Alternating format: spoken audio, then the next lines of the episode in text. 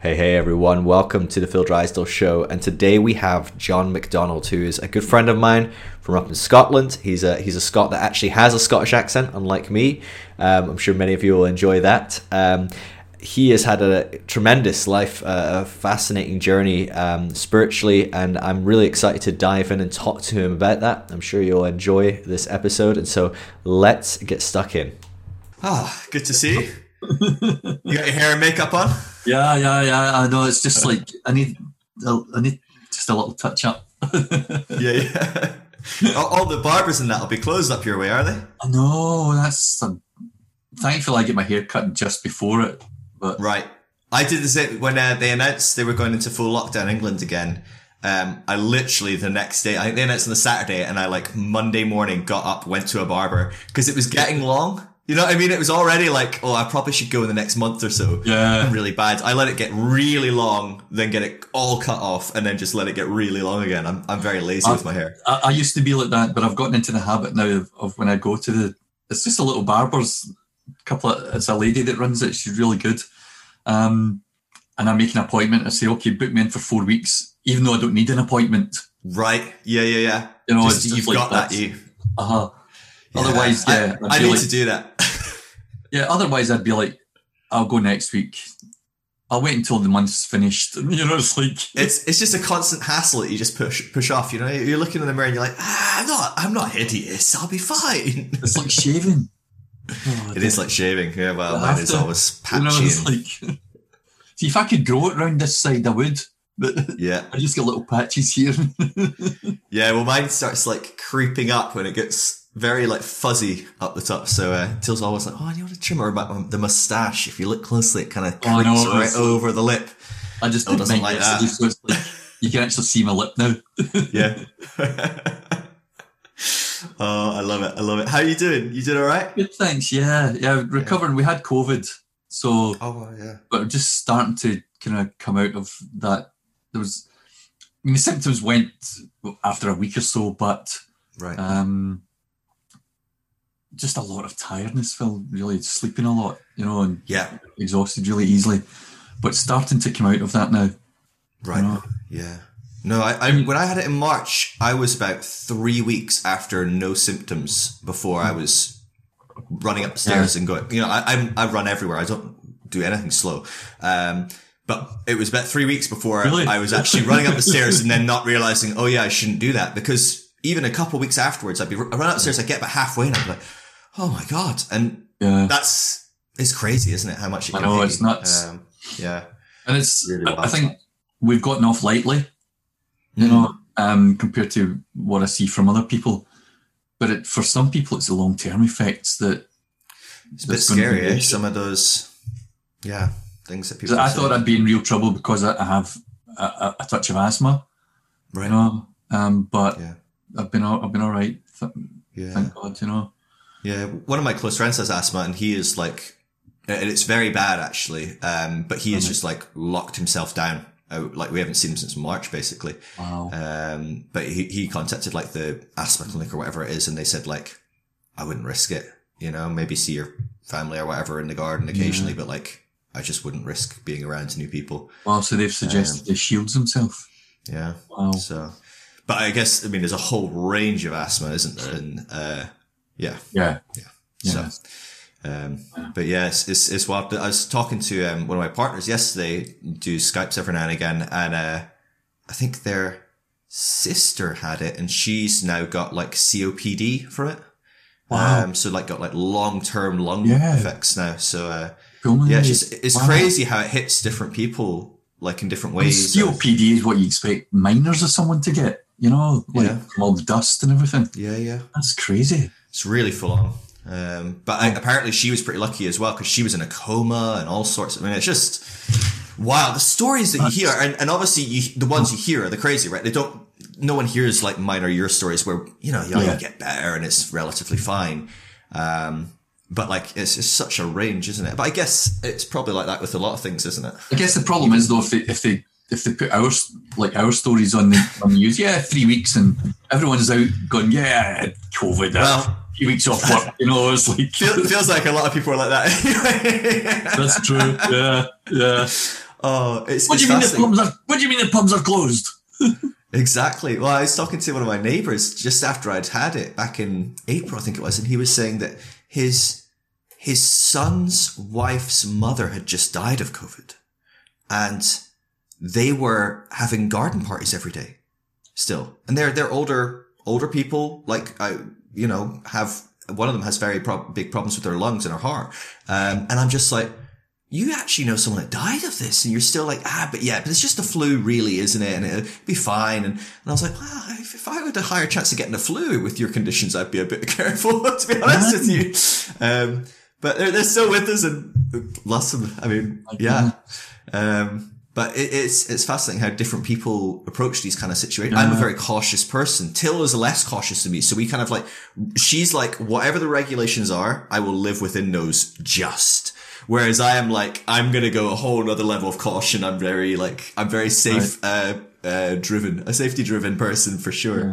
I- I'll go to the boundaries, yeah. kind of thing. Yeah, you're- you're like step, Till. I won't, I won't step. O- but I won't step over them. Well, I don't know if, if Till wasn't married to me, I don't know. Should be really testing a few. this is no. We'll, we'll put this onto the podcast and put it out there. Everyone, message Tilly and tell her to, to stay in the rules. Um, no, she she's always like, oh, what's the rules? Is there any chance the rules changing this week? You know, I mean, she's constantly wanting to see friends or do something. And I- I'm I am as well. I mean, I, I'm I'm pretty introverted and I don't really miss people, but um, I really want to see people now. You know? Yeah. Yeah, it gets to a point for any introvert where you're like, okay, no, I'm not introverted anymore. This Sign is me up for some people. I mean, if it hadn't been for the fact that Fiona's in my life, I, I probably would have been going nuts by now. yeah, But because I've Yeah. got that company, I've got someone else to, to bounce off and talk to, then it's made it more tolerable. Yeah, no, same for me, absolutely. Um, and I think I think just Tilly, I think both Tilly and I are both like, okay, yeah, but enough of you. Let's have some friends as well.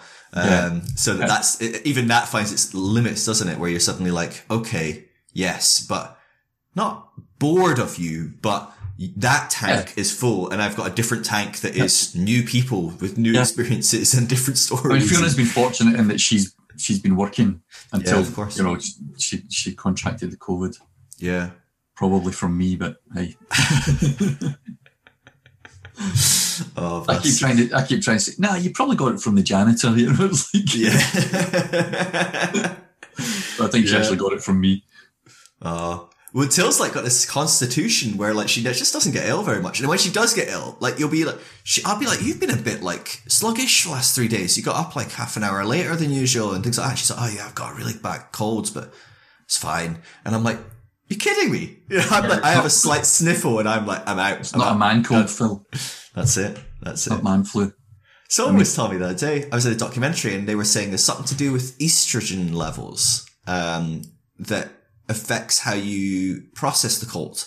Um, and that's why actually men, I think there's a component uh, of whatever everyone feeding on a, a thing or people, certain people like to be babied a bit more or whatever. But there is a component where actually the, the, they, um, because they have lower estrogen, generally speaking, they they um, really do fight the cold better when they're pampered or they get that touch or all these different components that boost your estrogen. And so um, there might be something there. Interesting. Yeah. Either way, I, I want any excuse I can to be a big baby when I'm cold because I, I, when I've got a cold, I'm just like, Rub my head and say, "Poor little bunny." that's it. Yeah, that's a great sketch. That's great, isn't it? Oh, it's absolutely amazing. Yeah, he's got his little bell. Yeah, Oh. it. I love it. I love it. John, how much time have you got today? Have you got a, a good chunk of time? I've got a free morning. Okay, great. We usually hour and a half, two hours, something in that window. But yeah, we'll see how it goes.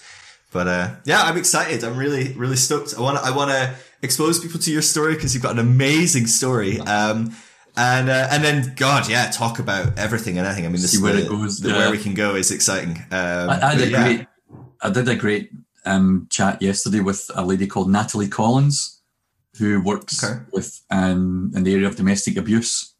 Oh wow. Oh, fabulous! I mean, probably talked for about ninety minutes or something, but Yeah, yeah. is it so? Because quite often I'll do post recording ed- the editing and stuff. But I think, Yeah. I'm thinking like, I don't think I want to edit any of this. Yeah, yeah, yeah. Good. Ah, I love, I love when you sit down with someone on a podcast, and I mean, pretty much any of my podcasts I, mean, I enjoy. I just want to like, you know, tell you Yeah. your story kind of thing. But there's certain people that you just click with, and you just, ah, and then you look at the clock, and you're like, crap, Yeah. I have to stop, and I don't want to. Um, those mean, I could have spoken with her for another hour. There was so much more we could have talked Yeah. about. But I thought, oh, and Wow. you know, so Sorry, itchy foot. I'll, be, I'll get that up before Christmas. Yeah. Yeah. Gosh, big topic that one. Yeah. Yeah. You, you're you're um, doing quite a variety of things then, as yeah, far I as uh, thought- initially I, I thought I was I was going to set this up to just do like father's love kind of thing, and I thought, do you know what? There's so much more going on Mm. that all I'm going to do is preach to the choir if all I do is talk about the father's love. You know, uh, that might inform a lot of what I believe and what I do, but actually there's so much more. And you know, just being connect, I've been connecting with trans women on and trans men on Twitter and all that kind of stuff, and you know, those ones who are on the other side of the debate of the whole gender spectrum thing, who are saying like, no, you're you're harming trans people, you know, with all this yeah, yeah. fetishism and stuff. So it's just been fascinating. I'm just like, man, do I, do I dare get one of those guys on the podcast? are, you, are your audience ready for that? I know. Um, Well, that's what I'm thinking. yeah. It's like, and I don't care about losing listeners or something, but but I want it to be something that people will be like, wow, you know, this is Yeah. I'm learning stuff here. yeah. Um, so I'm I'm, de- Yeah. I'm debating with myself about whether to get one of those guys on Yeah. girls. Yeah. I'm so I, I had someone on recently, um, and, and I kept saying guys or or, stuff like that, or hey man or whatever. And they were they um like um like just uh pangender. They didn't identify as it was just they or whatever. And they were like, oh, it's fine, don't worry about it. But like the fact you're aware is, is a Yeah. big deal. But Oh, I'm like the, the, the defaults we have of like, oh hey guys, and you're talking to a room of like three women, and you're like. Why did I say guys? Like I I, need to kill that somehow. I'm, I'm, I'm, I'm trying to train myself to say hi, folks, or something. You know? yeah, yeah, yeah. It's a big one, isn't it, folks? Yeah. yeah. So not not Yeah. even like hi hi ladies or but just keep it Yeah. neutral and delete. But yeah. Yeah. I slip into oh guys, that's brilliant. And it's like, oh they're not guys. yeah. Uh, it's yeah. I, I think a lot of people have a lot of grace, but uh, especially when you're conscious and you're in your triumph. But uh, that's that's a huge deal, though, isn't it? When you because I went through this massively with my ministry is um, when I was running a very Christian ministry, like and like you, and in a lot of ways, like uh, what, what you're saying there, of like the danger of preaching to a choir. That was me for a long time, just preaching to this choir. Um, and the choir was growing. It was a bigger choir, but it was the same people believing the same things that just Yeah. wanted to hear what I had to say and be, pat themselves on the back for already believing it, basically. yeah. Um, and then you, you realize, oh, I want to move people to where I am, which is a very different place in a lot of ways. Yep. But if I just give them where I'm at, so many of them are just going to walk away. And there's maybe a path I can take them on. Maybe I don't expose them to the full extent of this. Maybe I, um, expose them to some ideas or maybe expose them to someone that's maybe going to, um, challenge them, but not shock them to the extent where they're Yeah. like, oh, Yes. John's a heretic. I'm done. Like, how do you navigate that? Like, how, how are you? Cause that feels like maybe something that you're trying to get your head around now. Like, Yeah. And what are your thoughts on that? I think I'm just coming to the point, Phil, where I'm like, you know what? I don't want to upset people, but unless I'm, I need to be true to myself. Mm, Be free to say like, this is who I am. This is where I'm at. Not to throw something in someone's face, but to just be like, you know what? These are the areas where I am uncomfortable with traditional Christianity, or yeah. n- modern Christianity, if you like, you know, um, and try and approach it from that perspective so that people are like, yeah, they have been a little bit uncomfortable with that. And and once you get over that hurdle, you can start to say, and this is where my thinking is going, you know, that's Mm. that's what I'm trying to do. Um, Yeah. I'm sure I'll get it wrong. and I'll upset people, but hey, I've upset people before, and I'm still alive. Yeah. Yeah. No, it's, it's, yeah, I guess, yeah, we're both probably well versed in upsetting people, but it's a real tricky thing because like you just like it's just a very natural human reaction not to want to push people away Yes. to upset people to hurt Definitely. people and yet it's probably on some level part of the parcel. Some people are going to get hurt. Some people are going to go, "That's it! I, I, knew that John was up to no good, or I knew he was a bit of a, I knew he was a snake in the grass, or whatever." You know, Yeah. there's going to be Yep. some people, but I, maybe there's always been those people anyway. Um, But, think, but it does think- feel a bit more. Yeah. Sorry, yeah, yeah, go for it. that's okay. I, I think what I'm doing and what you're doing, I think there's a prophetic edge to it as well, though, Phil. You know, where Tell me about that. um, it's challenging the prevalent spirit uh, to say, because I, I think there is a, a, a I use the language because it's what people understand, but there's a, I don't mean a demonic spirit, I just mean a spirit up in the people in modern religion, which is happy with the narrative that they have. And I think the prophetic comes to disturb the narrative Mm. and set people, not necessarily to say these are the answers, but perhaps saying these are the questions you should be asking. You know? Yeah. Um, so I, th- I think from that perspective, there's a, a bit of a prophetic edge in uh, cutting against the, the prevalent spirit within religion. Well, the religion we're familiar with is Christianity. You know, um, I don't even like being called a Christian anymore. Well, it's got so many negative connotations. You know, Yeah. Yeah.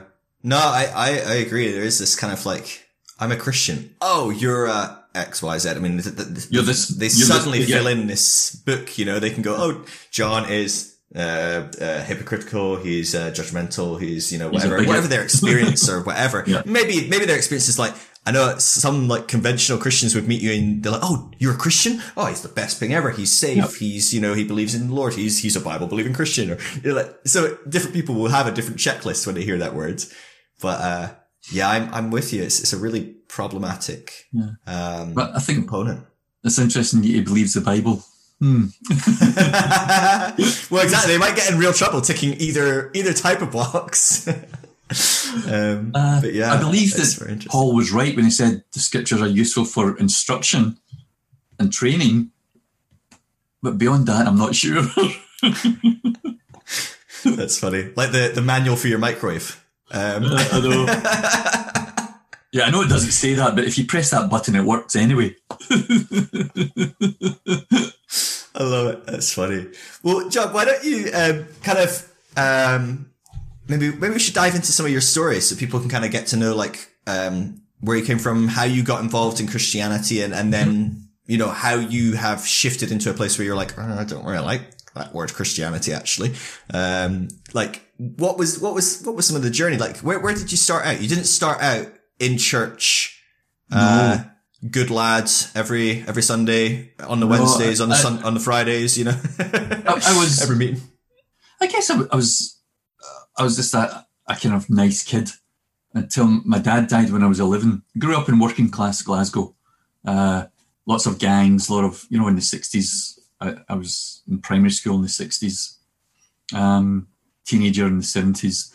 Uh, probably a year or two after my dad died, I started to hang out with the gangs. Uh, the time I was twelve, I was drinking. I, you know, had knives held at my throat and all sorts of things. Um, I'd been bullied a little bit as a kid, so that kind of gave me an angry edge as well as the, the death of my dad giving me this angry edge. Uh, so yeah, I was a little bit wild taking time off school when I felt like I didn't want to go anymore. I think we moved we moved from Glasgow to Cumbernauld when in 1975. Yeah, 75.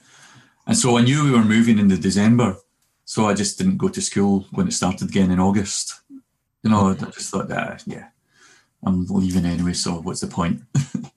um, uh, left school, got a couple of jobs. I mean, this was the 70s when I left school, so you walked out of one job and into another one if you wanted to. So I, I think within the first couple of years of my working life, by the time I was 18, I'd had like four or five jobs, Wow. you know, because I just, What what was that for? Like that you kind of ended up bouncing around so much? Do you think? I was just restless. I, I was um, what people might call rebellious. Uh, disregard for authority, that kind of thing. Mm, Um, you know, no one's going to tell me what to do. Um, yeah. I'll punch the ref and lights out. um, and really, that's the way my teens went. Uh, I was drinking heavily, probably around the age of 15 or 16, probably 16, 17. Uh, I got into drugs, uh, mainly dope, and then I discovered sulfate, you know, speed powder, um, acid, mushrooms. You know, still doing a bit of dope, occasionally a bit of cocaine, um, and just I was very hedonistic by the time I reached my late Yeah. teens. Um, Got Were you having a good time? You know, because there's this this Um, idea in the teens of going wild and having that crazy season, and some are, especially when drugs. There's a there's kind of like two narratives there, isn't there? There's the narrative like, oh, they were trying to just destroy themselves and numb everything, and the other one is the kind of more hedonistic of like, I'm just trying to have fun and explore. And I think it was a bit of both, actually, Phil. yeah, okay, my life, I kept myself busy because, uh, and I think a lot of us do this today in society. We don't want to look at what's inside. Mm, don't want to deal with the pain or the, the regrets or the fears or any of those things. And so we we find something else to occupy our time. You know, whether it's alcohol, whether it's hedonism, whether it's work or or DIY about the house, you know, whatever. Yeah, we yeah, find yeah. things to distract us from the real issues, which are inter- which are mostly internal, to be honest. Yeah. Yeah, I know circumstances can uh, create difficulties for us, but actually the real issues are internal issues. Um, I didn't understand that back then, but it, on reflection, that I was I was trying to distract myself from my issues, but also I was a, I was a young guy. I was looking for a good time, you know. Yeah. So alcohol, drugs, parties, nightclubs, girls, um, yeah, that was part of it. But th- there were times when I, I, I would be in the bar with my friends, and I, and I hung out with guys who were in bands and all of that kind of stuff as well. You know, um, local Scottish bands, um, and I just felt so alone yeah. in the midst of all of this partying, you know. Uh, and I was, there were nights, especially closer to the time when I, I, I became a believer, I, I just was bored with it, you know. But Yeah. but what else do I do? I- I've got no qualifications. I left school with like two O levels, you know. um, so I've no qualifications. I, I'm doing jobs, you know, working behind the bar, cooking in a kitchen, washing pots in a hotel, you know, wo- working in a concrete factory. I even Yeah. worked at funeral suppliers, Wow. Robertson Street in Glasgow. Uh, uh, I even worked in the circus. When I, I- worked a I season up in Aviemore. I went up to Aviemore in June '78 uh, and worked in a few of the hotels and stuff there. And the circus came in to, to Aviemore. And so I thought, oh, I'm going to go and ask them if there's any work going. Um, so I worked with them for a, a month or so. Uh, you on your unicycle juggling or? no, I was one of the. I hate I hate using this term, but it's what I was. I was one of the ring boys. okay. so you know when the elephant pooped in the in the ring, I would yeah, run someone's got to scoop it. it up and all that, you know, all that kind of stuff. And you had to do it a certain way. You had to get this turn the sole of your foot so that the shovel would go against the sole of your foot and scrape up the dung. And Yeah. you know, you told the cur- curtain closed bef- before you let the horses out and all this kind of thing. You know, and you know, Love it. yeah. So, so I had a, a, a, a quite a varied career. Yeah, it sounds it for sure. Absolutely. Yeah. Um, I, I ran my own second-hand clothes business and all of that kind of stuff. Uh, when I get into my twenties, I was doing that. Uh, I lost everything in a fire. I don't don't know if you you would know Glasgow at that time, but uh, they had a what every woman wants store on Argyle Street, and the building was all shored up. So I, I, we rented a flat in that building, and it burned down like a few days after we, we moved in. Actually, Perfect. so I woke I woke up and my bed was on fire Wow. two o'clock in the morning or something ridiculous. Managed to get my, my flatmates out. Myself and another male flatmate, we shared a, a bedroom. It was a huge room, and the girl that was sharing the flat with us had her own room. So I got the, them out, and I mean, back then I slept naked, so it was like I'm standing in the stairs with all this plaster and glass falling around me, and this copper's like, "Right on you come, son. You're okay." And I was like, "No, I'm not going out here like I'm not going out there like this. Give me your coat." So he gave me his coat. so that no, I'm getting out. It's bad enough getting out my a bare good call. but- Good call. but my bare backside as well. like, Oh my gosh. So I remember sleeping- I remember we slept in one of my friend's flats. Um, he was the manager of the Bluebells, you know, Young at Heart and all that kind of stuff. Okay, yeah, yeah. So we slept in we slept in his flat, and there were other kids sleeping there. Uh, so we got up in the morning, we're chatting, and, and they just assumed we were the Bluebells, my flatmate and me. So we were like, yeah, yeah, yeah, yeah. No, Bobby's not here. It was like- so yeah, there's stupid things like that. You know, I love it. um, I love it. good. So, so where did you? How did you? This all suddenly shift into the Christian world. Like, how how did you stumble across? It was, you know, did you did you seek that of- out, or did No, I think- find you? Or? although although my family weren't religious, my, my dad's family were Roman Catholic, my mum's family were all Orangemen and Masons and stuff. So Right. a bit of a mixture in 1960s Glasgow. Uh, but part of the, the deal of, of my mum and dad marrying in the Roman Catholic Church was that the kids would be brought up Roman Catholic. Okay. Um, so I did all that, scouts, you know, boys, Catholic boys club and all that kind of stuff. Um, nothing ever happened to me, by the way, listeners. no one did anything to me. Uh, but I kind of just, when my dad died, it was empty. Mm. No meaning in it for me. So I just stopped. I stopped going to, to mass on a Sunday. I jumped the fence uh, and go up to my friend's house, you know, and it's the old thing you'd meet someone and say, like, okay, what colour were the priest's vestments and all that kind of stuff, you know. It's like, Get your alibi sorted. my mum yeah. never quizzed me, but it was just in case, you just know. in case. Just in case. Uh, yeah. I mean, even when I went, I didn't understand what the priest was talking about. you know. Mm. I was an altar Yeah. boy for a few years and stuff like that. Uh, but so that and that, I think that, that's when I started to get involved in the gangs and alcohol and everything else, the violence. You know, by the time I was seventeen, I'd been stabbed. Uh, I had all my teeth knocked out in a gang attack by a, a group of guys in, in town. Um, I have two of my original teeth. That's it. Wow. Uh, Well, that explains your perfect smile, I guess. Compared to mine, it's a bit more higgledy piggledy. That's what I should have done as a teenager. Got a good uh, you knock can it add out. sparkle later. That's it. Yeah, yeah. But um, Fantastic. so with the drugs and the partying and everything else, I began to bump into a lot of friends from the the schemes that were I lived. By this time, I'd, I'd moved away from the schemes. I moved, left Cumbernauld, was living in uh, bedsits in in the West End of Glasgow, um, trying to be cultured, going to the Citizens Theatre and all that kind of stuff, but still willing to punch anyone's lights out that tried anything. so I was a bit of a yeah a, a hybrid creature yeah. um, looking I was, I was still looking for what who am i i guess. Again I, on reflection i was looking for who am i where do i fit in this world you know? Um and so I, I started meeting all of these guys who i used to know from gangs and from the, the, the housing schemes and they're all talking to me about jesus and i couldn't get far enough away from them. And i was like man these guys have done too much acid And I'd go into the pub to try and get away from them, and they'd come into the pub and sit and drink orange juice and stuff. I was like, right. they're fucking weird. Yeah.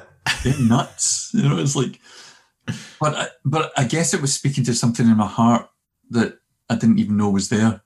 You know, um, and, and then I met Fiona, who's now my wife. This was March '85. Mm. Um, I was up to no good, and her friend introduced us and stuff. You know, don't want to see on camera what no good I was up to. Statute of limitations has kicked in, I'm sure. That's sure. Well, a friend was buying something from me. um, that's funny. A work colleague of Fiona's. Uh, It, it was a place where I frequented and, and did a little bit of selling. um, and so we started dating, and you know, a few. I started sleeping up at her her house in her brother's bedroom and reading his books. And I read a couple of books. I read all of his books, and I'm talking like the Secret Seven, the famous five, because there was all these Christian books, and I just wasn't going near them. but eventually, eventually, I I thought I could read some of the Christian books. This one looks good. Hell's Angel. Uh, guy called is it Brian Greenaway? I think it's Brian Greenaway. The guy's name is. Uh, he was a Hell's Angel, drugs, Okay. alcohol, violence. You know, ended up in prison, found Jesus in prison, and all that kind of stuff. It really impacted me, uh, which I wasn't expecting. And then I read um, Nicky Cruz's book, Run Baby Run Yeah, yeah. again the violence the and i think he talked a lot about what was going on inside him and and that really connected with me Mm. and then i think fiona's brother had to be november 85 he was preaching at their local church of scotland presbyterian church and um he said do you want to come and i was like okay you know so i went with fiona's family and i'm sitting here in the church and Fiona's part of the Girls' Brigade, so they have a Girls' Brigade parade. So they're over here in the church. I'm sitting myself, like, it's the worst, isn't it? When someone brings you to church and they're like, "Oh, I've got actually, um, I'm on that duty and Yeah. I'm doing that, so uh, good luck." I'm like, oh, Left on your own. this is rubbish. I never go to church now except at Christmas Eve. Yeah, and I usually get skinful. um, and he just tell, told a very simple story about Jesus coming into the world, and you know, and I find myself saying, I wouldn't say I, I prayed a sinner's prayer. I was just like, you know what, God, I've done everything else. I've done sex and drugs and rock and roll and politics and you know, socialism and right on, brother, and all that kind of stuff. And okay, let's give this a go. Let's. I'm, I'm willing to give this a try. Yeah. And I remember before I left the church, I had this really weird thought, really persistent, strong thought. You need to sleep, stop sleeping with your girlfriend. I was like, that's nonsense. You know, what a load of rubbish. Uh, but it was really persistent, you know. Mm. And I, I went, we went back to Fiona's mum's house. That Sunday dinner was at Fiona's mum's house, and like relatives would come over and all the rest of it, you know. Mm. Um, and so Fiona and I are in the kitchen. She's like listening to say something. I was like, I need to say something that's like really weird. I said, like, I keep thinking we need to stop sleeping together. And she was like, she just looked at me and I was like, what? She said, that's what I was going to say. so that freaked me out because I was Yeah, like, yeah, yeah, shit, this God stuff's real. yeah. I mean, what are the chances that I'm sitting here thinking that and she's sitting there thinking that and it's like, oh, no way. You know? What I didn't know was that during the time I was saying to God, okay, I've tried everything else. Fiona felt God was saying to her, okay, you need to choose between me and him. Mm. And she, she was going to dump me. she chose God. it's unbelievable, Sean. I mean, you didn't match up to God. I mean, know. oh, I mean, what's the- what- What's the guy got that I don't? exactly. oh, that's funny. That's really funny. So, and then you know, I, I phoned. It's funny. I phoned my, my my friend who I'm still friends with and I still connect with today, even though he lives down in Southend. Um, I, I, I phoned him up. I was at, Oh, I was I was in a, an amateur dramatics thing at Langside College, and I was there one night and I got a, you know to the, the payphone. I was I phoned him up. I was like, John, I've done it, and he was like, Oh no, you're in trouble? You're in jail? And I was Yeah, like, is this no, your no, call? I've done it. I've done it. And he was like, calm down. Tell me what's happened. I was like, I became a Christian. he thought I was in jail or something. It's funny. that so murdered funny. someone or something. Wow. So, Yeah. did you? It feels like uh, initially this is a very like tentative, like oh, I've tried everything else. There's something about this. Maybe I'll give it a shot. Like, did you dive kind of straight in? Did you go, all right, if I'm going to do this, I'm going to do it, or was it very much a kind of like, oh, I'll just kind of Well, go to church every now and again? And a lot of like- those friends of mine um, had been part of a Nazarene church in Govan. And in the summer of 85, it just seemed God was, was doing stuff amongst all these young people, and lots of them were becoming believers. And they wanted to do something in the, the scheme where they came from. Hmm. So um, they went back to start something called Street Mission. It's now actually the Glasgow Vineyard, but it, back then it started as the Street Mission. And um, so we started travelling on the, the number nine bus from Blairdardie in the northwest of Glasgow down to Pollok in the southwest of Glasgow. Uh, and just within, and I remember, you know, it was like happy clappy stuff. It wasn't charismatic or anything. I remember standing one day, like doing the clapping, and suddenly thinking, "This is like the Mormons. I've joined a cult. I'm in a cult." You know, it was like that's so funny. Uh, but very quickly, I, um, I was teaching the kids and stuff, and and just recognized that I had something in communication, mm. and so God began to give me stuff to to, to speak. So I, would, I started preaching and stuff like that. And so I did dive in. I had the tracts in the back pocket and the Bible in the nice. other back pocket, and you know, stand at bus stops to complete strangers going, "Do you know Jesus?" you know, God loves you. They'd, they'd be like, "Right, you became that guy." uh, unfortunately, I did. Yes, I knocked on doors. I hated knocking on doors, but you know, you had to wow. do it. You're safe to yeah. say. Yeah. I think every every human on the planet that is has been through Christianity in some way, shape, or form knows that that feeling of like I don't want to do this, but I have to do it, and has thrown themselves into some form of a weird evangelist. I even uh, went. Activity. I did street preaching at, at outside uh, what's now the the Glasgow um, Museum of Modern Art, but back then was the it was the old Stirling Library. So I did some street preaching out there, and I hated it again, but I had to do it. I can't even imagine. What, this is what Christians do, you know. Yeah. yeah. Is that like literally get your soapbox, get up nice and high, and start yelling at people? Like, not I didn't stand on a box, yeah. thankfully. No, okay. But but it, it was like, you know, this is what Christians do. They shout at strangers in the street and tell them they're they're horrible and they're going to die and burn in the lake of fire and you know. You've got to convince them they're pieces of crap for, so they can get saved, right? I mean, yeah, exactly. Save good people. Yeah, how can you tell people the good news unless you tell them the bad news first? I actually read that once. Yeah. Oh, I, I might have even said that at some point in my something like that. I've heard that a lot, so I'm like, it might have been from my own mouth at one point. Um, I'm, I'm sure. Gosh. Oh no. It's so, terrible, yeah, isn't it? That's the way you think. so that that was kind of November '85 when I decided, okay, God, I'm going to go for it. And then by '87, I felt. I mean, I became a believer in, in November 85. And I remember sitting in, in a, a New Year's Eve ser- watch night service in, uh, in a Glasgow church on New Year's Eve of 85. And I remember turning to Fiona, watching this guy preach and I'm, I'm, I'm no joke, he'd on a white suit this silver grey hair and all that. You know, it was like. Was it Benny Hinn? No. no, I think Benny would have been too much for me then. Oh, I mean, I think Benny's too much for most people at all times. but but um, and I remember turning to Fiona and saying, "This is weird, but I think God wants me to be a minister." And she looked at me and said, "Yeah, I know," and then started listening to the preacher again. That freaked me out. I was like, "How did she know? I've only just found out." so, so funny. Yeah, yeah, yeah. So there's this growing th- sense of like, and of course, the, the only uh, perception I had was of a priest or a or a, a reverend or something, you know. Right.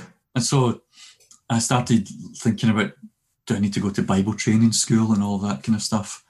I uh, went for an interview with Faith Mission in '86, actually, uh, over in Edinburgh, and they said I could go there, but I would have to postpone my wedding, and they don't think I should get married until I've done this.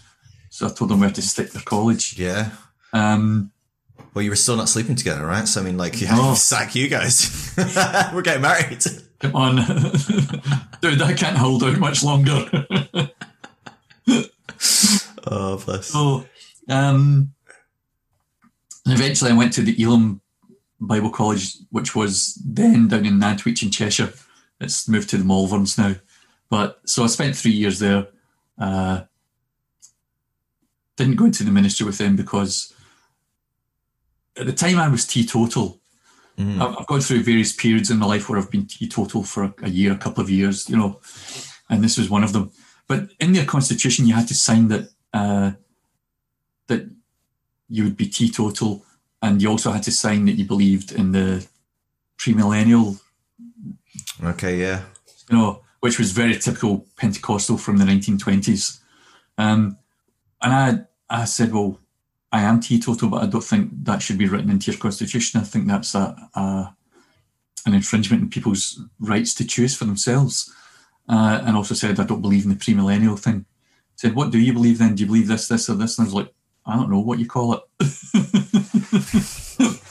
I didn't. I just know that I didn't. Yeah, yeah. Thought, that doesn't make sense to me. That's Well, that, that goes to show how well they taught uh, on their eschatology, was, I guess. Phil, the thing, the thing was, a lot of the, the lecturers who were lecturing us didn't believe it anymore.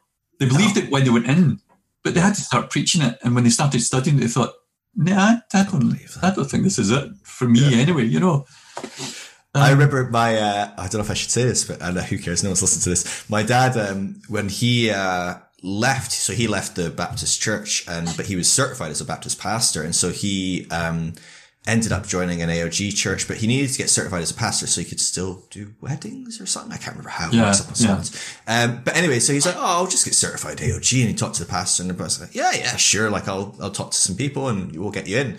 And so they got him in and everything. And then my dad looking at the twelve points, you have to write a short par- uh, essay on each of the twelve Yes, points. And I did that Some of them, I can't Yeah. I think some of them is you you have to uh, believe that speaking in tongues is evidence of uh, faith. You have to, you know, and I think end times is in there as well. And so I think those were his two ones that he was like, well, he's like, I'm not sure. He's like, I I speak in tongues. He's like, I believe that people can speak in tongues. I believe anyone can speak. I don't believe it's evidence of faith. I think you can have faith and not speak in tongues. Yeah. Um, and uh, and and so he goes to the pastor. He's like, what's the deal? He's like, I don't believe like three out of twelve of these or whatever, two out of twelve of these. And he's like, just write an essay on it doesn't matter, does it?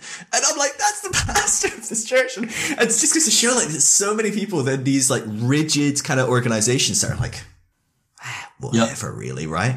Um, it's fascinating But to I, me. I, really I know at the time that I that I was at that college that the leader, the general superintendent, liked a beer. Yeah, there you go. yeah, it's fascinating. So fascinating how we can, uh, yeah, the, the, that, at that point, it's rules for rules' sake. you know? If people aren't because, doing it, because or- that's what they did in the 1920s when they set the movement up, and it's never Mm-hmm. changed. Well, it's changed. It's changed a lot now, but up until that point, it hadn't really been challenged. yeah, But myself, a handful of other people, didn't go into the ministry then because of things like that, and it Yeah. began to be brought to the attention of the, the assembly. Uh, you know, the annual conferences. Yeah. So, So- Elim's like a more Pentecostal church, right? I mean, so I mean, it is yeah. Pentecostal. So, I mean, was that something that you like had been exposed to at this point? Was was that quite a shock to you? The whole kind of Pentecostal charismatic kind Um, of um, world. when, when I when I became a believer, the, the things that I was, was people were introducing me to read were people like Samuel Brengle and stuff from the Salvation Army, people things like that, the holiness movement, and there was a big focus on holiness and Mm. all that. But then we now we started going over to Drumchapel um, to now was that later? I can't remember now. But no, over to a church in Drumchapel that was charismatic Okay. Yeah. called New Life. It's not there now, but um, and began to get exposed to some charismatic stuff, and we thought a lot of this is weird. I mean, I remember yeah. going over and they showed us a, a video of Benny Hinn preaching about the ten plagues and all that kind of stuff, and I just thought he's mental.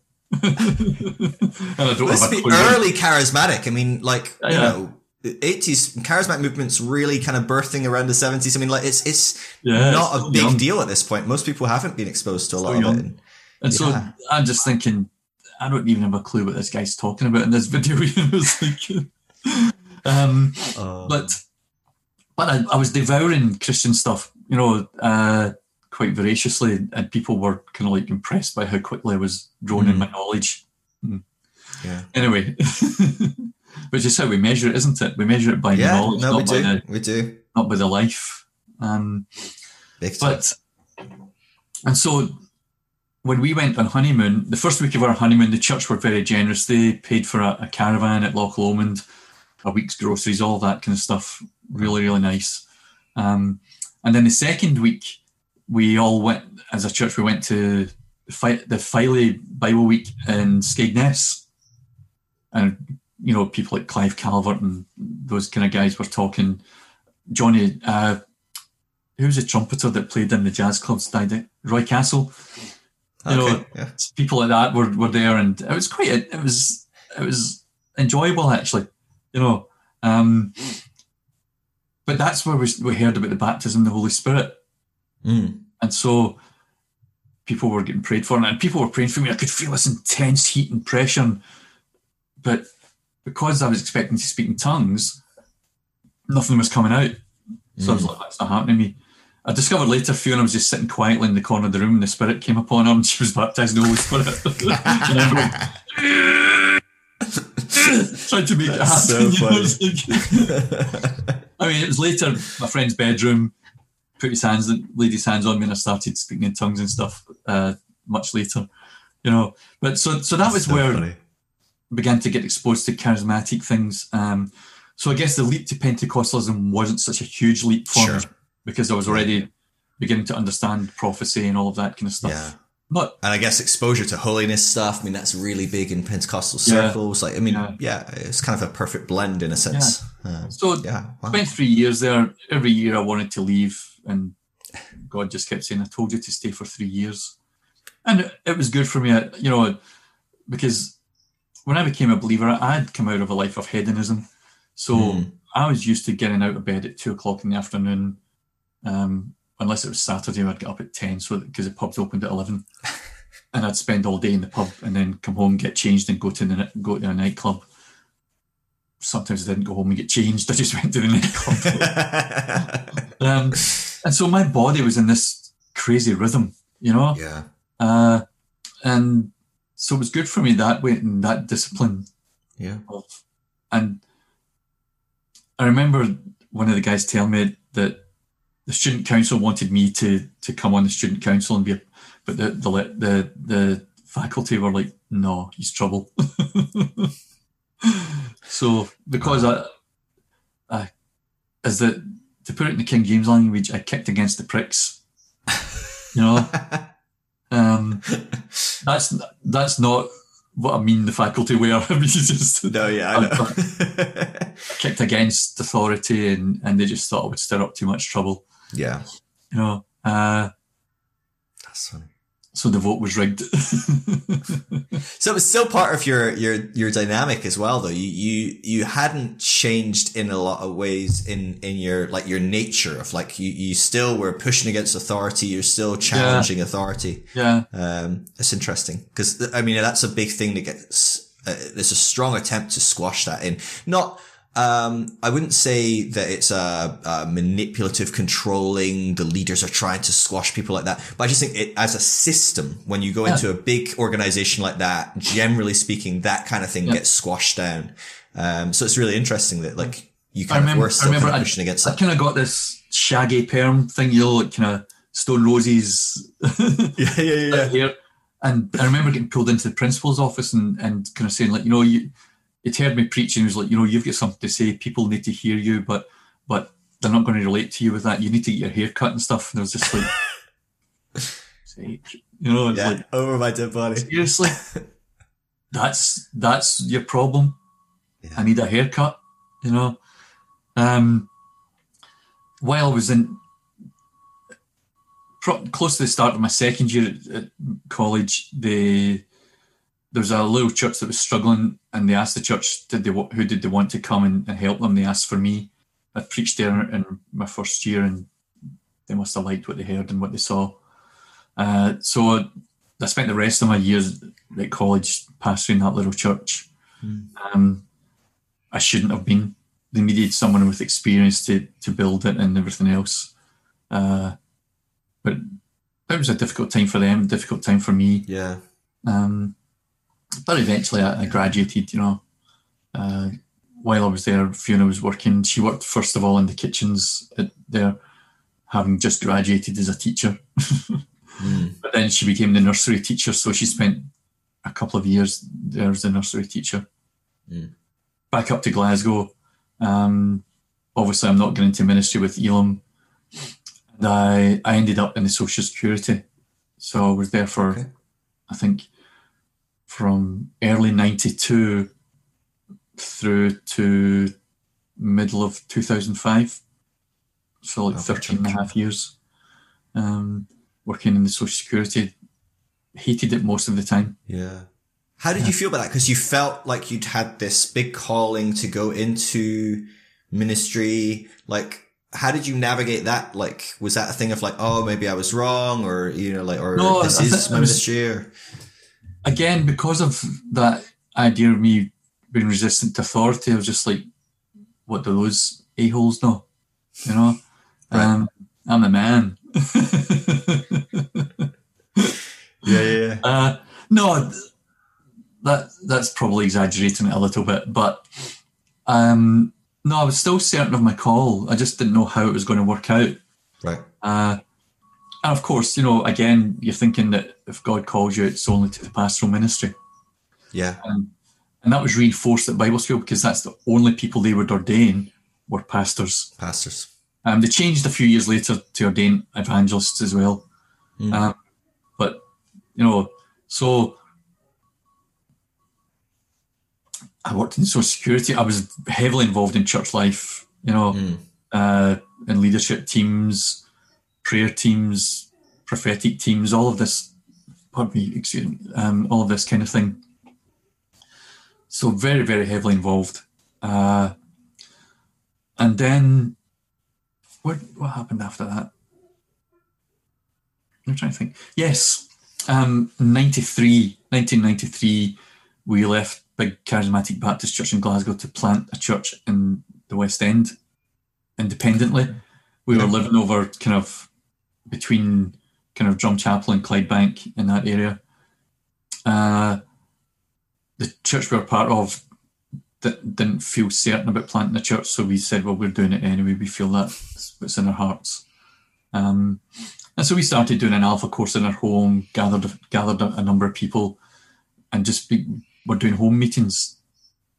When a guy I knew from Bible school, he was pastoring a little small Elim church in Anniesland, which was about two miles from where we lived. Uh, and he was leaving to go to the States. Mm. So he ended up speaking to the superintendent uh, that, hey, you know, John did three years at the Bible school. He's living in the area. Things have changed within Elim. Uh, his stance on alcohol and premillennialism isn't a barrier anymore. Why don't you talk to him? And and so that's what happened in two, in 2004. Uh, was it 2004? Yes, 2004. I ended up. Um, sorry, I said 93. It was 2003 I left to plant the church. Sorry. Right. Okay. I just thought we were doing a really big rewind, but No. okay, that makes So more ni- sense. 93 is when we joined that big charismatic church. Yeah, yeah, yeah. 2003 was when we went to plant the church. And then 2004, Elim came to me and, and asked if I would consider taking on this little church plant that had like six or eight people in it. You know? Um, so we did that. Uh, actually, quite a few of the people we gathered in our home decided not to come with us because it was like, for them, it was um, structured religion, you know, organized religion. They didn't want to be part of that, uh, which was a shame. We kept connection with them though, you know. Um, so we start. I started doing that in September 2004. Uh, we the place was a dump.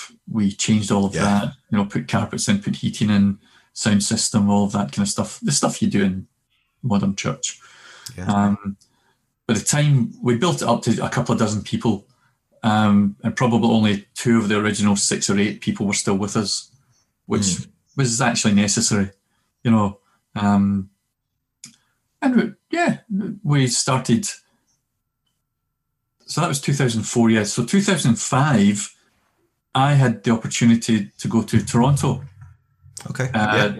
Catch the Fire Church there for a month. They were doing a leaders, um, they call it an international leaders school, but it's really kind of like a retreat type of healing, you know. And during that time, there was a week with a couple called James and Denise Jordan, who are from New Zealand. Now, I'd heard James preach a couple of times in Glasgow, and I thought, this is good stuff. You know, it, it was up here for me Yeah, yeah. in my head, but I think probably something had lodged in my heart, a little seed that I wasn't aware of. And so that was an extra incentive for us to go. So we went and spent a month in Toronto. Uh, I quit the social security before I went to Toronto. I'd been working part time in church, part time in the social. Right. I quit that, went to Toronto, spent a month there, and that week with James and Denise was probably the most devastating week of my life. um, I mean, it, my heart was ripped out because I, Wow. I began to understand all that I'd missed out on in life. I began to understand why I was rebellious or seemingly rebellious. Part of it was part of part of it was my character. Part of it was the prophetic nature that God had put in me, and part of it was just my brokenness. Um, Mm. I began to understand that, but I began to understand what I'd missed out on by not being parented growing up. Right. And I hadn't really been parented. You know, my dad was disabled from pretty soon after my birth, died when I was 11 years old. My mum's got a disabled husband, three young children, all within three years of each other. You know, I think between me and my, my youngest sibling, there are 27 months between us Wow. no, 11 months between me and my sister. So when I'm two months old, my mum's pregnant again. So, uh, but I began to realize all that I'd missed out on. I remember one of the, the memories that stood out to me that really caused me a great deal of pain was I, I loved playing football, soccer for those in the States. um, and, and I was, I was a regular in the team at school. But if someone who wasn't a regular in the team had their dad come to watch them, I would get dropped and they would get to play Mm. Instead of me. And that really caused me a lot of pain and anger. I remember beating up one of the boys. That's, I mean, I was 11 years old, 10 years old when I did, you know, and I beat this kid up uh, just because I hated him. He hadn't Yeah. really done anything to me, but um, he just became a focal point of my anger because, well, my pain had to go somewhere, you know. Mm. And unfortunately for him, it, it, it fell upon him because the only other person to take the anger out on was me. Yeah. You know? Because there must be something wrong with me. And I, I just, that was too great to bear. So all of this pain is coming out during this week with James Jordan and Denise. And I remember there's one incident. so he has everyone get together into pairs, and you have to look in each other's eyes and sing, instead of Jesus loves me, this I know, you have to sing Father loves me. So it's like, Father loves me, this I know. And so people are getting into pairs, and I sat like this. And I'm sitting in the front because, you know, that's where the anointing is the strongest, brother. So I'm sitting in the front, and I've got my arms crossed, and I'm just like, and everything in my face is saying, fuck off. Fuck Yeah, off. yeah, yeah. Oh, um, and people are coming up to me and then just swerving. So they're all they're all standing there going, "Father loves," and I'm sitting in my chair you know, like Dick Dastardly and Muttley, fishing, fishing, Right, yeah, yeah. fishing, fishing. Because uh, I was just so much in pain, Phil. Yeah. I didn't know what to do with it. I remember in one one seminar in Toronto, you go into the main church and then you, you, you turn left up these stairs onto a mezzanine where there are offices and seminar rooms. And right at the end of the mezzanine, there were some empty offices and a little alcove. And I went and sat in the alcove and I cursed James Jordan upside down, inside out. Mm. I was just like, bastards, you know, all of that kind of stuff. Because this is all this pain is coming up and, and, and it's got nowhere to go. Yeah. You know, uh, it was too painful to sit in the seminar. It was, I mean, I, I just, I didn't know what to do with love. That's that was the issue. Yeah. Uh, when I look back, I realised when I when I was first married, you know, we'd go to bed at night. Fiona would put her arms around me, and some nights I would just freeze up and say, "Don't touch me." Wow. because I didn't know what to do with love. I didn't know how to let it in. I didn't know how to receive it. I was afraid of what it would do to me Mm. because one of the, the you know, I, I, I speak to a therapist every now and again, and one of the things I was saying to her was that um, I was afraid of of letting anyone in because there's there's a song Johnny Cash did a great cover of it, um, "Hurt" by Trent Reznor, and in it he he says, you know, what have I become my sweetest friend? And it says, everyone goes away in the end. Mm. And that was that was a core belief of mine. Everyone goes away in the end, whether they abandon you, whether they die. So don't get attached. And so I had all of this inside me, and, and all of this stuff is roiling around inside me while I'm there in Toronto. Um, and so it was very, very difficult week, very difficult month for my poor wife. And my friends, uh, who we're still friends with today and we still see regularly, uh, that come with us, they, we talk about it now and they're like, oh yeah, you were difficult to be Wow. around. Wow. we, can laugh think- about, we can laugh about it now, you know, but yeah, it yeah. was really difficult for Fiona. Really, really difficult I for can her. imagine. I can imagine. Were you, were you aware of, of the dynamics going on, or do you think this was all very like subconscious and you were just it was making you angry, upset, defensive, all these things? Were you aware like, oh, this is because I've got stuff that I need to t- work on here, or you know, or were you really trying to shut this out? Like, like how did that manifest in you? I was aware that there was work needing to be done, but it was painful to do it.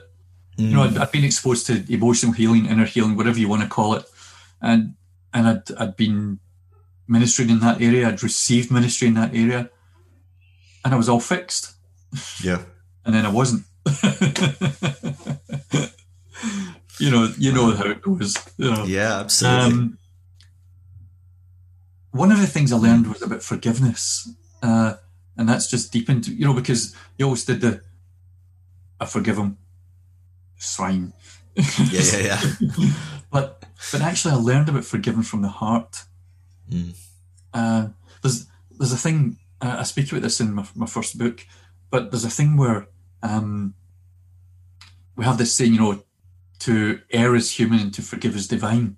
And I realised that if forgiveness is a, a divine quality, then I can't do it without some kind of divine help. Mm.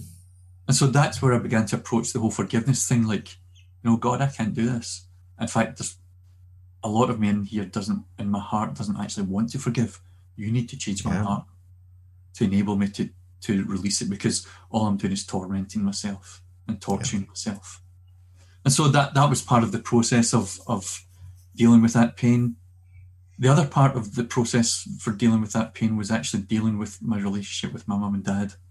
Hmm. Um, funnily enough, I think I had more problems with my mum because you always do. When one dies, it's always the living one who gets the brunt of it, Yeah, yeah, yeah.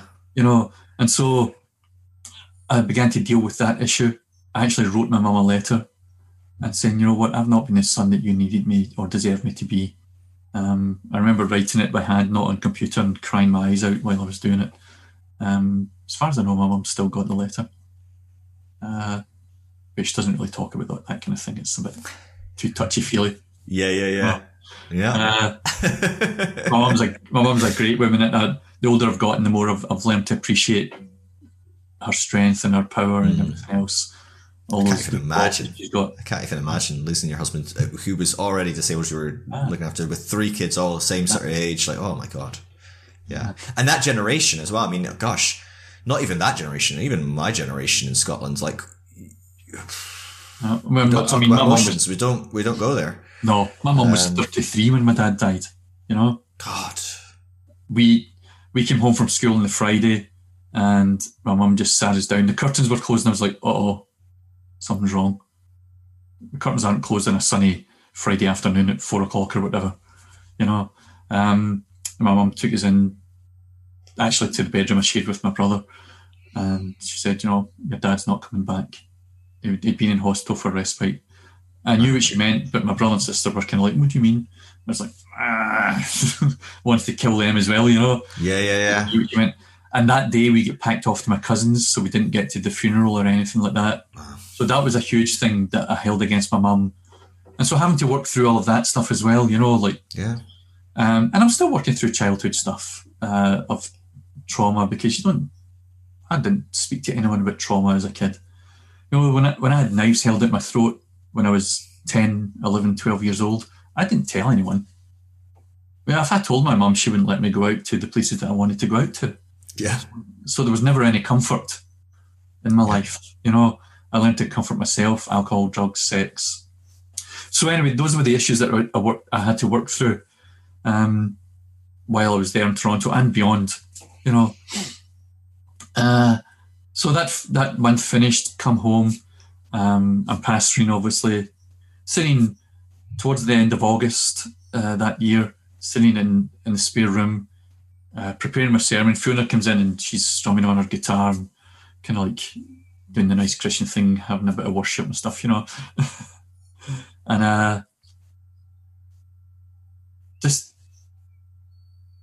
I what I call the presence of God, just this overwhelming sense of someone else being in the room, Mm. And very heavy and weighty, but but not um, disturbingly so. Like peaceful at the same time. Mm. I just sat there and I don't know, it could have been two minutes, it could have been 10 minutes. And I heard a voice call me son. Um, I don't think it was audible, but it felt audible to me. You know, um, and I, I just broke. I wept and wept and wept. But and I'd wept a lot with emotional healing and stuff. But this these were different um, tears. This was like, oh, it was almost like something had been taken off my shoulders. You know, Mm. um, it's interesting that God God didn't say to me, you know, like He didn't do the Star Wars thing. I am your father, yeah. but but it said who I am. Yeah. He identified who I am, which is, I guess, what I'd never really known. Who am I? You know, um, and so that began a whole other journey. I remember that night, terrified to go to sleep in case it was gone in the morning. you know, but it wasn't, Mm. and uh, and it hasn't since then. And that was what August two thousand five Wow. just I've just grown in that understanding of sonship, of being fathered, and there there have been tough moments because one of the things I've realised is if I really want to walk with God in that way, then then I need to, you know, in the book of Hebrews it says that He disciplines those He loves, and we I always thought of discipline as punishment, but actually it's more like training. Discipline is more of a training thing, and so it means looking at the issues of my heart. You know, do I really want to become a better person? In Christian terms, do I want to become more Christ like? Mm. Well, then I need to allow God to address the issues of my heart, the issues of my attitudes, and all of the rest of it. You know, um, and I don't just mean in terms of religious attitudes, but how do I treat my wife? How do I treat my friends? How do I, I perceive the poor? How do I perceive homosexual people or transvestites or transsexuals or you know how do how do I view these people because the fact is that there is not anyone in this earth that God doesn't love hmm and so Yeah. how can I claim to be a son of God when there are areas of my heart that don't love people you know and so I realize now that when there are issues in my heart it's an area of my heart that just needs to know love Yeah. um, because we get told all of this in Christianity. You need to love your neighbor. You need to love. You need to, and we do things that demonstrate love, but actually, it's not coming out of love. It's coming out of religious duty or religious obligation. And actually, I don't want to live like that. I don't Yeah. believe that's how God wants me to live. But He wants me to live from a, a different place of motivation. Mm. And I believe that only love has the power to create that true motivation. Yeah. Will it will it always be extremely altruistic? Probably not. There will pro- there will probably be mixed um, thoughts, motivations, because I'm human. You know, Yeah. I'm a guy who, who's been broken in life and has slowly and surely been been mended, been put back together uh, by love. And I realise that love is the most important and most potent force in the universe. You know, Mm. um, Yeah. and so I want to learn to live in love, because if I learn to live in love, then love will live in me. Yeah. You know, Paul, the Apostle Paul says in Corinthians, if you do not have love, then you're a clanging cymbal, a, a, a resounding gong. And that really has struck me, and it's something I, I think about often. If I don't have love, not if I don't do loving things, not if, mm-hmm. not if I don't perform loving acts, but if I don't have love, how do you have love? You mm. know, it, it has to find some sort of resting place and dwelling place in you. Yeah. And so that's what I've been, I guess, trying to live with over the last 15 years is how do I live in love and create a space in my life, and my heart for love to dwell Yeah. um, and become the motivating factor of, of all that I do. No. That's, I mean, that's a such a, I mean, it's a profound experience, um, kind of multiple profound experiences, I guess, kind of chained on top of each other. But, um, to have something like that that radically alters kind of like your, your foundation, like the very benchmark of like, okay, this is where we start. Um, and, you know, you talk about religion being something or, or, or most Christians, do love out of a place of obligation, out of performance of we've got like these rules to uphold, we've got to tick this box, we've got to, you know, go love the poor, we've got to go feed the poor, we've got to go, you know, whatever it is, get Here's people thing, but Phil. it's obligation. And here's the thing all of those things, non Christians do them. Yeah. They feed the poor, Yeah. They care for their neighbours. So, w- what's the difference? You know, um, and I think a lot of people do it the same as Christians. We want to love people, Mm. and I think the world wants to know love, and so they they act out of that desire for love to be demonstrated Mm. and to be received, um, but also because they have compassion, Yeah. which is which within the Christian bubble is a strange concept. Non-Christians have compassion. Yeah. Well, of course they do, because they're also created in the image of God. Yeah, yeah, yeah, yeah. you know, um, and so love has there has to be something different about divine love. Um, that will attract people, Mm. not to me, but to God, without me having to preach at them and tell them they're dirty, rotten, miserable sinners, which I don't believe, by the way. Yeah, yeah, Well, it seems to me that a lot of people's so in my experience of w- watching people kind of um, have profound experiences where they change either within the church or come out of the church and have these compa- profound experiences. It, it does feel that most people are trying to escape this kind of uh, religious, guilt-ridden, shame-driven um, obligation to to try and be loving, try and be the good Christian, try and be whatever. The, what happens is actually something that is very hard to exist in much of the conventional church, which is a love for self. Um, you know, like, I think what you are describing there is um, there's something about a God who relates to us as father, that, that sees us as children, that that um, says, "You're my son." There's something about that relationship, that concept. I think this is part of what Jesus is hammering home: is that yes, doesn't really matter when you're a kid. Your papa loves you.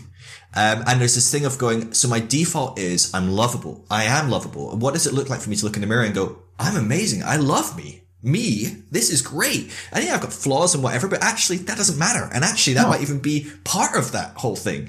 Um, that's a profound shift that often people have to walk away from a lot of conventional Christianity to Yes. find. I- I know atheists that get that better and therefore love in what I would call a much more divine way Yeah. than many of their um, Christian friends. Um, not to say that it is either or. I know a lot of atheists that are terrible people, and I know a lot of Christians that are deeply loving, profound. You know, like someone like yourself. But, and sorry but to who's, a to say, who's to say that that's not the love of God that's, that that atheist is loving other people with? Absolutely. You see, Probably because we've restricted God, we've restricted God to the bubble the, Yeah. of of Christian religion, Yeah. but actually he exists outside of that bubble, and I, I believe he he works outside of that bubble. You know, um, I remember. I think I told you before. I remember uh, doing some street evangelism stuff when I was at Bible school out in, in London and speaking to this Buddhist guy. And, and suddenly he spoke to me and it was like, that was God. No, that couldn't have been God. That was the Holy Spirit speaking to me, prophesying to me. No, but it can't be because that he's a Buddhist. So it's like, Yeah, yeah. Stuck then- in this terrible place. You either have to reject this amazing word or believe- accept a Buddhist. How do we? if we believe that God spoke through a donkey, then surely he can speak through a Buddhist. you know, so I think one of one of the things I realise that this whole revelation of love is doing, and it has been revelation. It's not been something I've been learning from books or anything, mm. but it's it's stopped me trying to change people Wow. and trying to fix people because I don't have the capacity to do that, and and I realise that now. You know, mm. stop trying to change my wife. Stop trying to change people that come to me for advice. All of that kind of stuff. You know. Um, I remember the first mm. time I realised that was happening was actually one of the, the girls who had come to the, the little house group which started in 2003 she was still occasionally popping into the church visits and stuff and she, she said you know what, i'm getting a hard time from my daughter and her boyfriend. I said why? She said well they're giving me a hard time saying no you're not really a christian. And i said well, okay tell me the story. He said well i've got a little statue of buddha sitting on my fireplace um, and they keep saying if you were a real christian you you wouldn't have that you'd, you'd get rid of that that's that's an idol and and she said, What should I do? I was like, Do you like it? She's like, Yeah. I said, Do you pray to it? She's like, No. Do you feel uncomfortable with it in your house? She's like, No. I said, Well, keep enjoying it then. and I thought, Wow. A couple of years ago, I'd have been like, You need, That's to, not the advice you would have given. you need to burn it. Then you need to dig a hole and bury the ashes. You know, like, and douse your house in holy water and anointing oil. Yeah. and I realised, like, wow, that's a huge shift. Mm, yeah. And so that's for me. That's been a, one of the biggest things that I, I I know I can't change people and I can't fix people anymore. yeah. Um, Mm. In fact, I might be slightly qualified to um, give them some spiritual advice, but not anything more than that. Mm. You know. Yeah. Um, so that that's been a huge thing for me. Uh, it's improved my marriage a heck of a, a lot. Yeah, it's amazing what it'll do for your relationships. Every relationship, really, when you start to go, maybe I'll try and stop. I'll, I'll stop trying to change the person in front of me and just love them and accept that they are who they are, and maybe I should just love that. And My God, that's me. amazing what that does. Yeah, That's that's been huge. Now, it doesn't mean I don't address the stuff that comes up in my heart, but I'm not looking for things to fix. yeah, If stuff stuff comes up, then I'll talk to a therapist, I'll talk to a friend, I'll I'll, I'll pray or whatever. You know, I don't even know how to do that much anymore. That praying. Oh.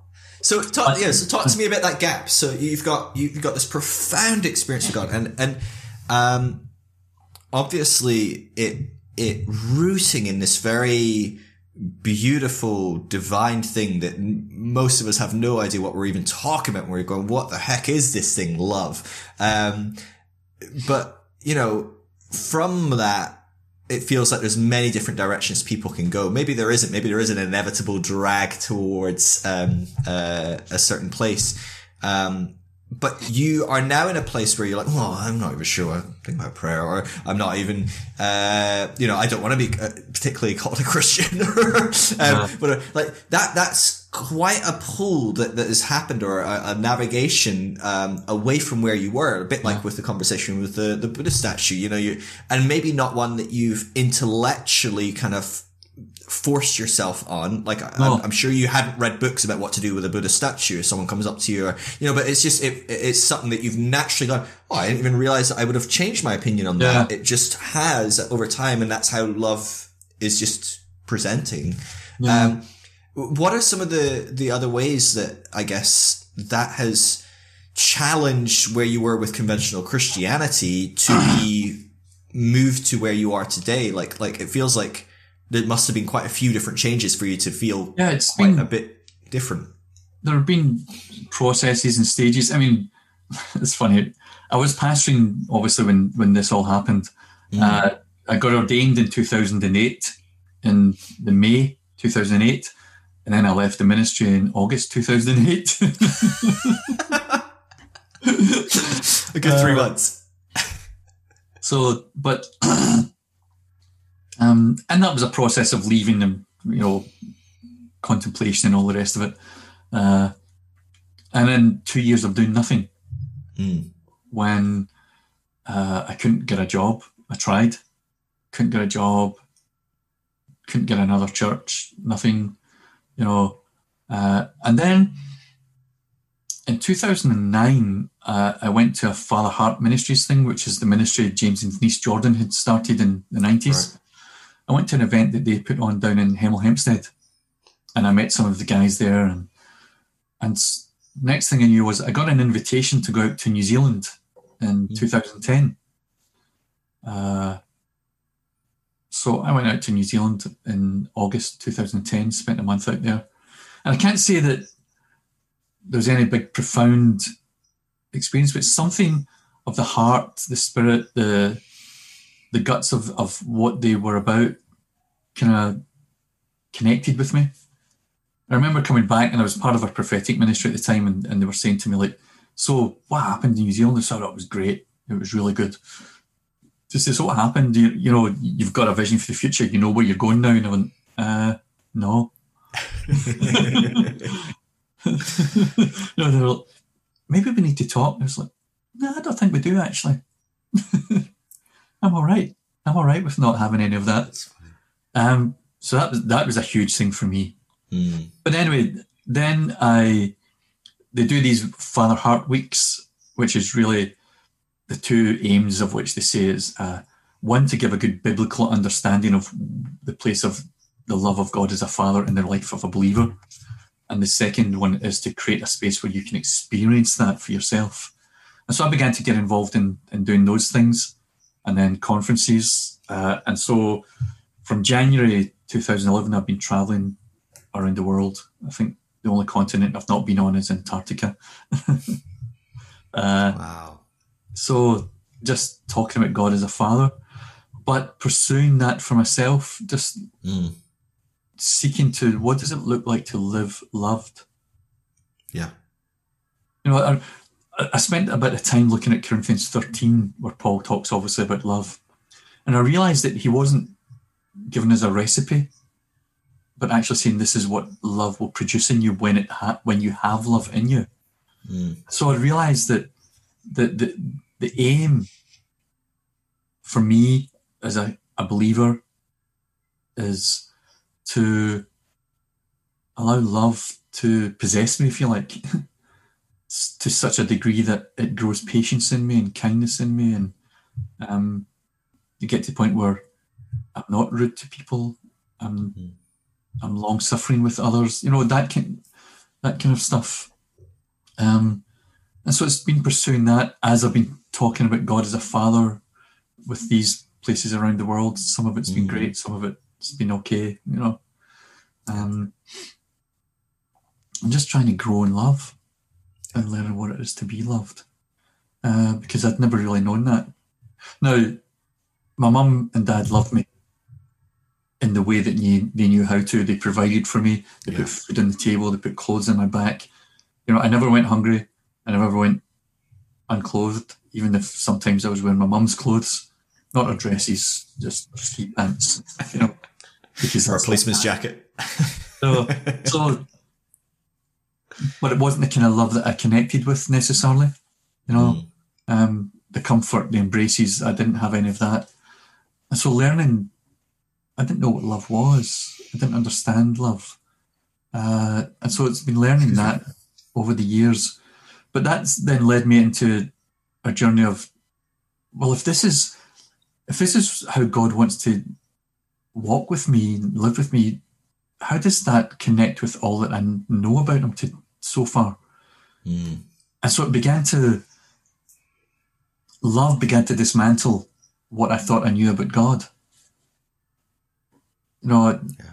I thought God was angry with the world, and but actually, as I look through the Bible, uh, that's not what I see. And I see it's what some people present Him as, hmm but it's actually not what I hear from His own heart. You know, the, it's interesting as I look at all the prophets of the Old Testament, and we, we focus on they're angry and they're, but actually the message they've got all the time is God saying, "Come back to me." Mm. return to me. I want you back. You know, so that made me look at, well, when did we leave him?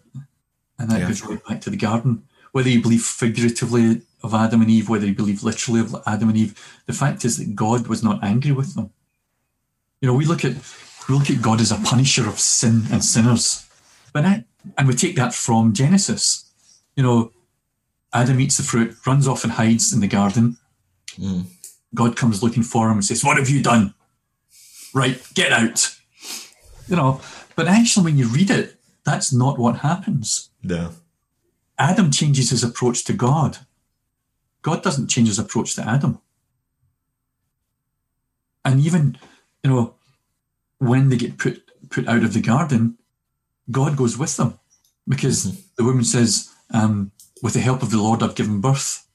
Yeah. You know, God speaks to Cain and Abel about their dispute, and and in fact, when Cain kills his brother, God doesn't punish him. Mm. We say, "Yeah, but he put the mark of Cain on him." Yeah, that was a mark to, to warn people not to kill Cain. He preserved Cain's life from retribution and revenge mm-hmm. from others. And even when he puts the man and woman out of the garden, it's not a punishment.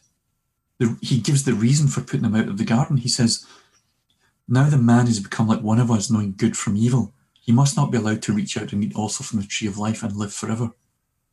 Mm. And then it says he put him out of the garden. So the reason for being put out of the garden wasn't as a punishment for sin or disobedience. It was so that the man wouldn't live forever.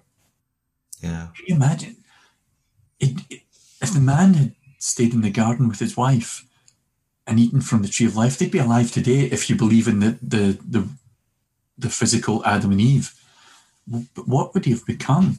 Mm. You know, I, I always imagine him becoming something like Gollum in Lord of the Rings, this shriveled, wizened, insane caricature of what of what a man would should be. And so to save him from that, God put him out of the garden. Hmm.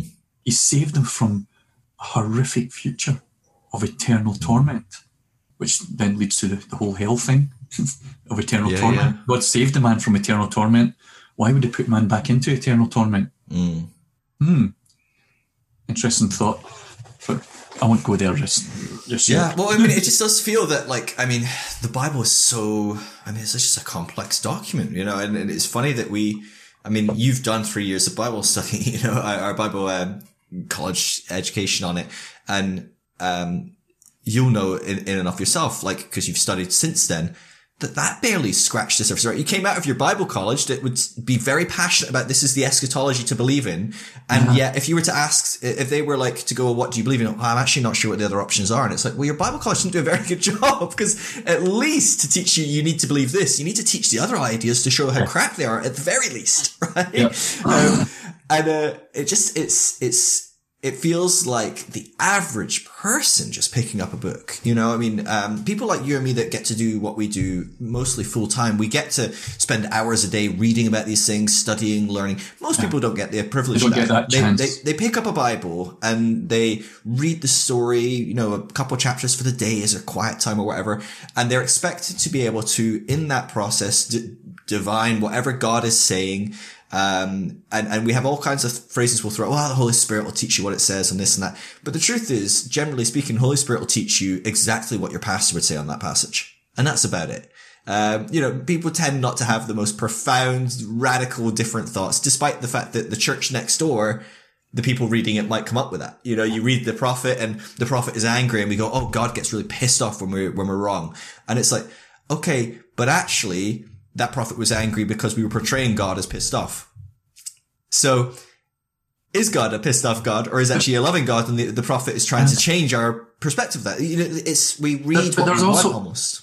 I think there's also, um, no, I didn't set about to change my theology, mm. and and even now I still hold a tension between what I've always held to and what I'm seeing of who God really is. You know, I think we'll always be doing that because if we really believe in, in, in the bigness of God and the finiteness of ourselves, then we'll never get to the end of that. You know, um, there'll always be new things to go. Oh, oh my goodness, that's completely contrary to what I thought. And so I never set out to do that. I just set out to to learn to be loved. You know, I remember in 2017 being in, in the US as part of one of these Fatherheart schools and just standing up, introducing our, the team, introducing ourselves to the, the people and saying, you know, I think the biggest thing for me in this is that I've come to like being me. Mm. Oh my goodness.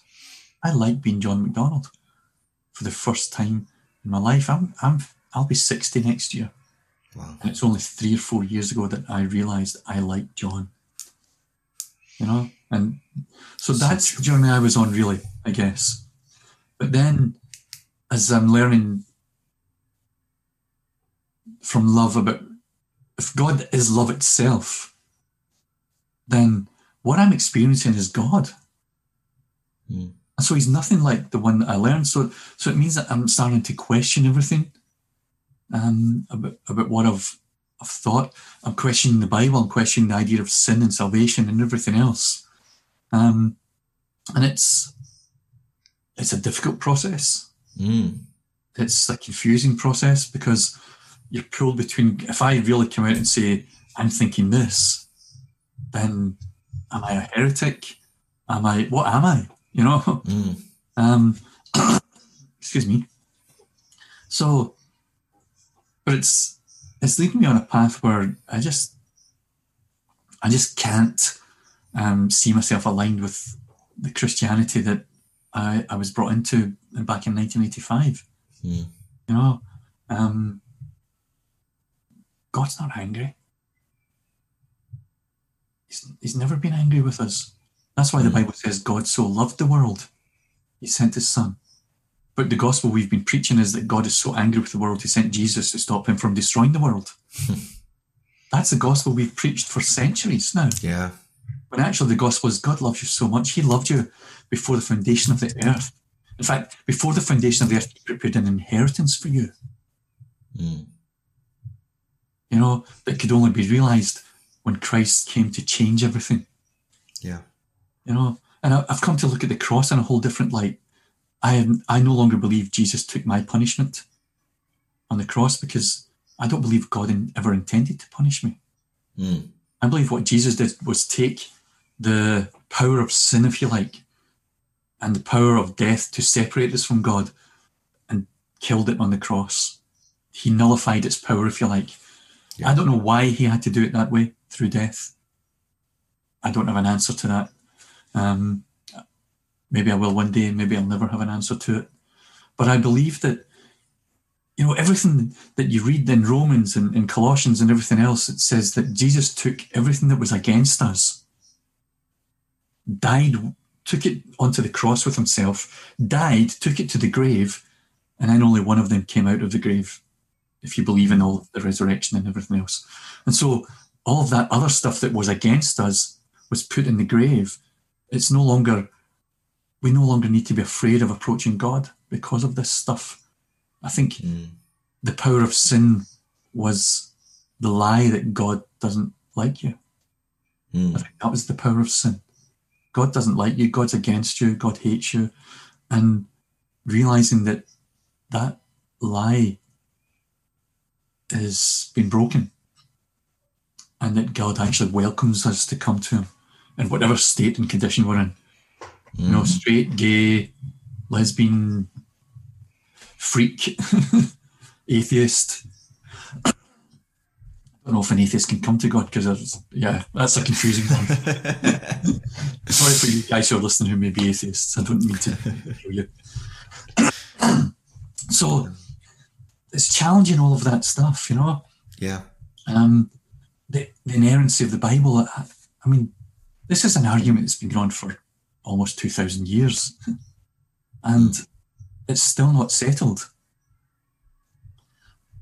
I believe the Bible is useful for training and instruction, as, as Paul wrote to Timothy. But every word was was dictated by God? No, because it came through um, broken human beings. Mm. Well, Paul said, the Apostle Paul said, we, so I'm assuming he's including himself in that as an apostle and a, prophet and a writer of, of scripture. He's saying, we only see dimly, we only know in part. And so for me, does that include the prophets of the Old Testament? They only see dimly and know in part. And so therefore they God did speak to them. I absolutely believe that. But their understanding of what he was saying was limited by their uh, worldview, their upbringing, their culture. And so they spoke what they thought he was saying in that culture, out of that understanding, um, and presented God in, in a way that, that people could relate to and understand, because it's how the, all the other gods around them were the gods of the Philistines and and the Armenians or whatever, you know. And Yeah. so, but then, because that, that that's when you go to Hebrew, the book of Hebrews, and it says, you know, in former times and in different ways, God spoke through the prophets, but today He speaks through His Son. Well, why did Jesus have to come if the prophets had perfectly presented the will of God? Mm. Because what we see of Jesus in the gospel seems to be contrary to what the, the prophets taught. You know, he says things like, You've heard it said, but I'm telling you this instead. And so it seemed to me that what the prophets gave us in the Old Testament was an imperfect representation of who God is.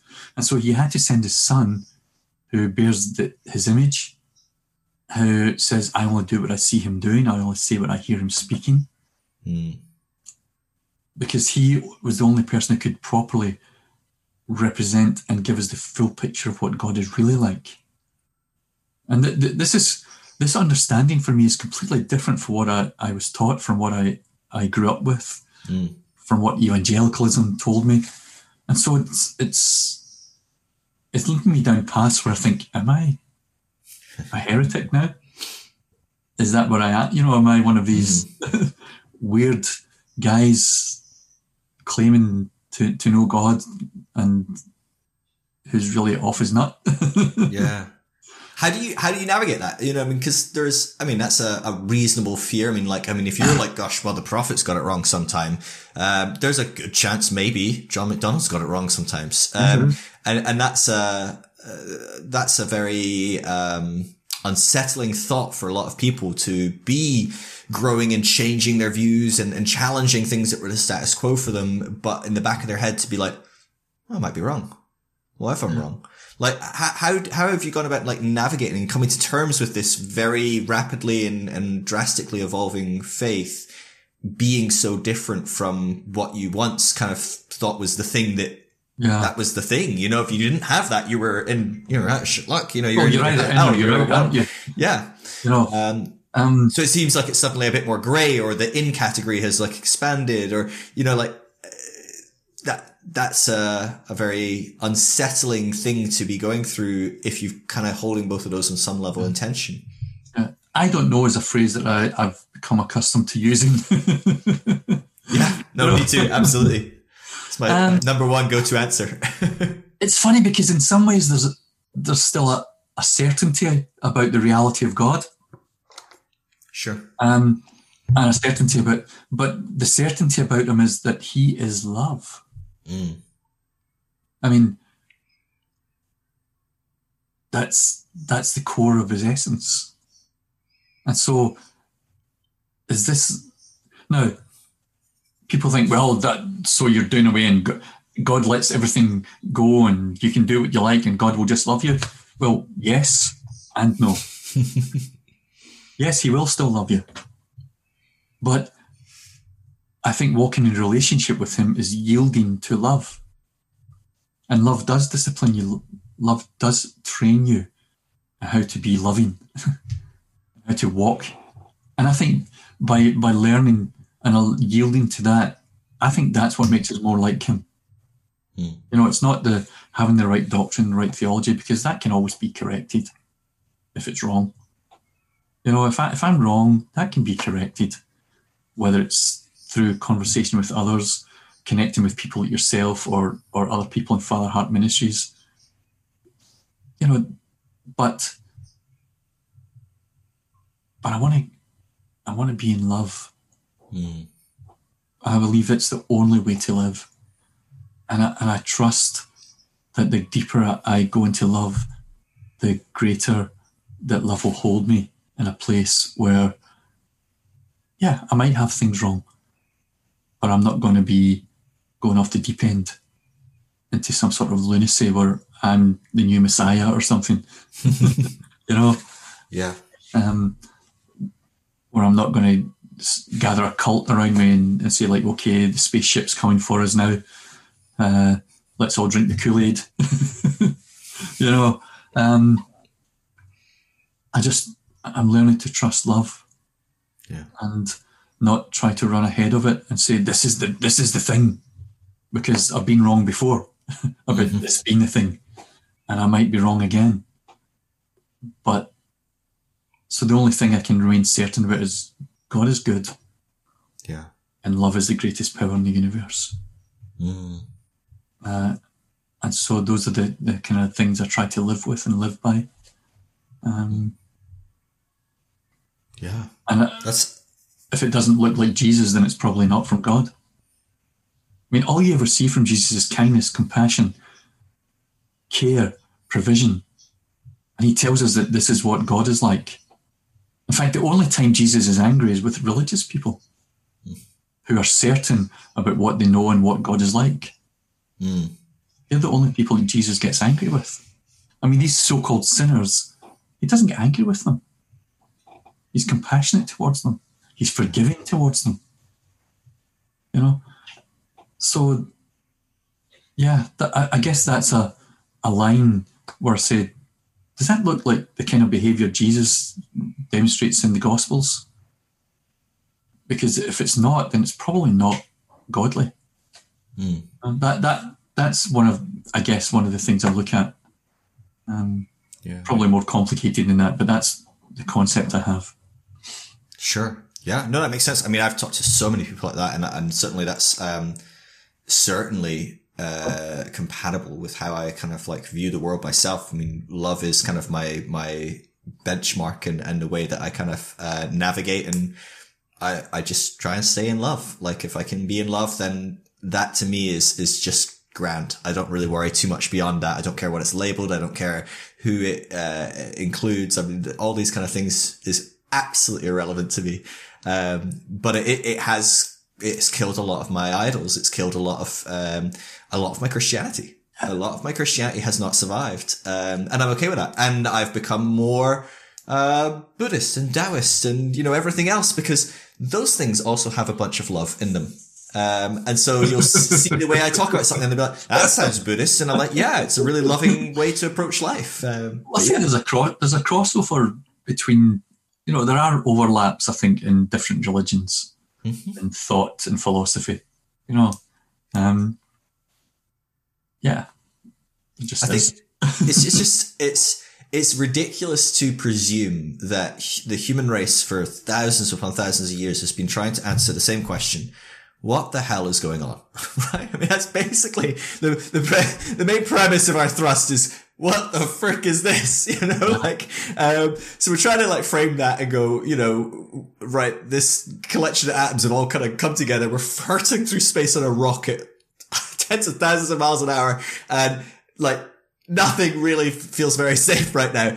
And bit by bit, we've built a bit of certainty, safety. We've Yeah. got some food, some houses, some relationships, and we're like, oh, this feels a bit more, feels a bit safer. Um, you know, than the, the crazy, wild. I mean, just watch a documentary, like a David Attenborough documentary. You're like, geez, I wouldn't want to be a rabbit. It looks terrifying 24 seven or, you know, um, and, and so we've created this whole world and narrative where actually it's kind of nice to be a human. I definitely prefer being a human to a rabbit or whatever. The food so certainly a wild one.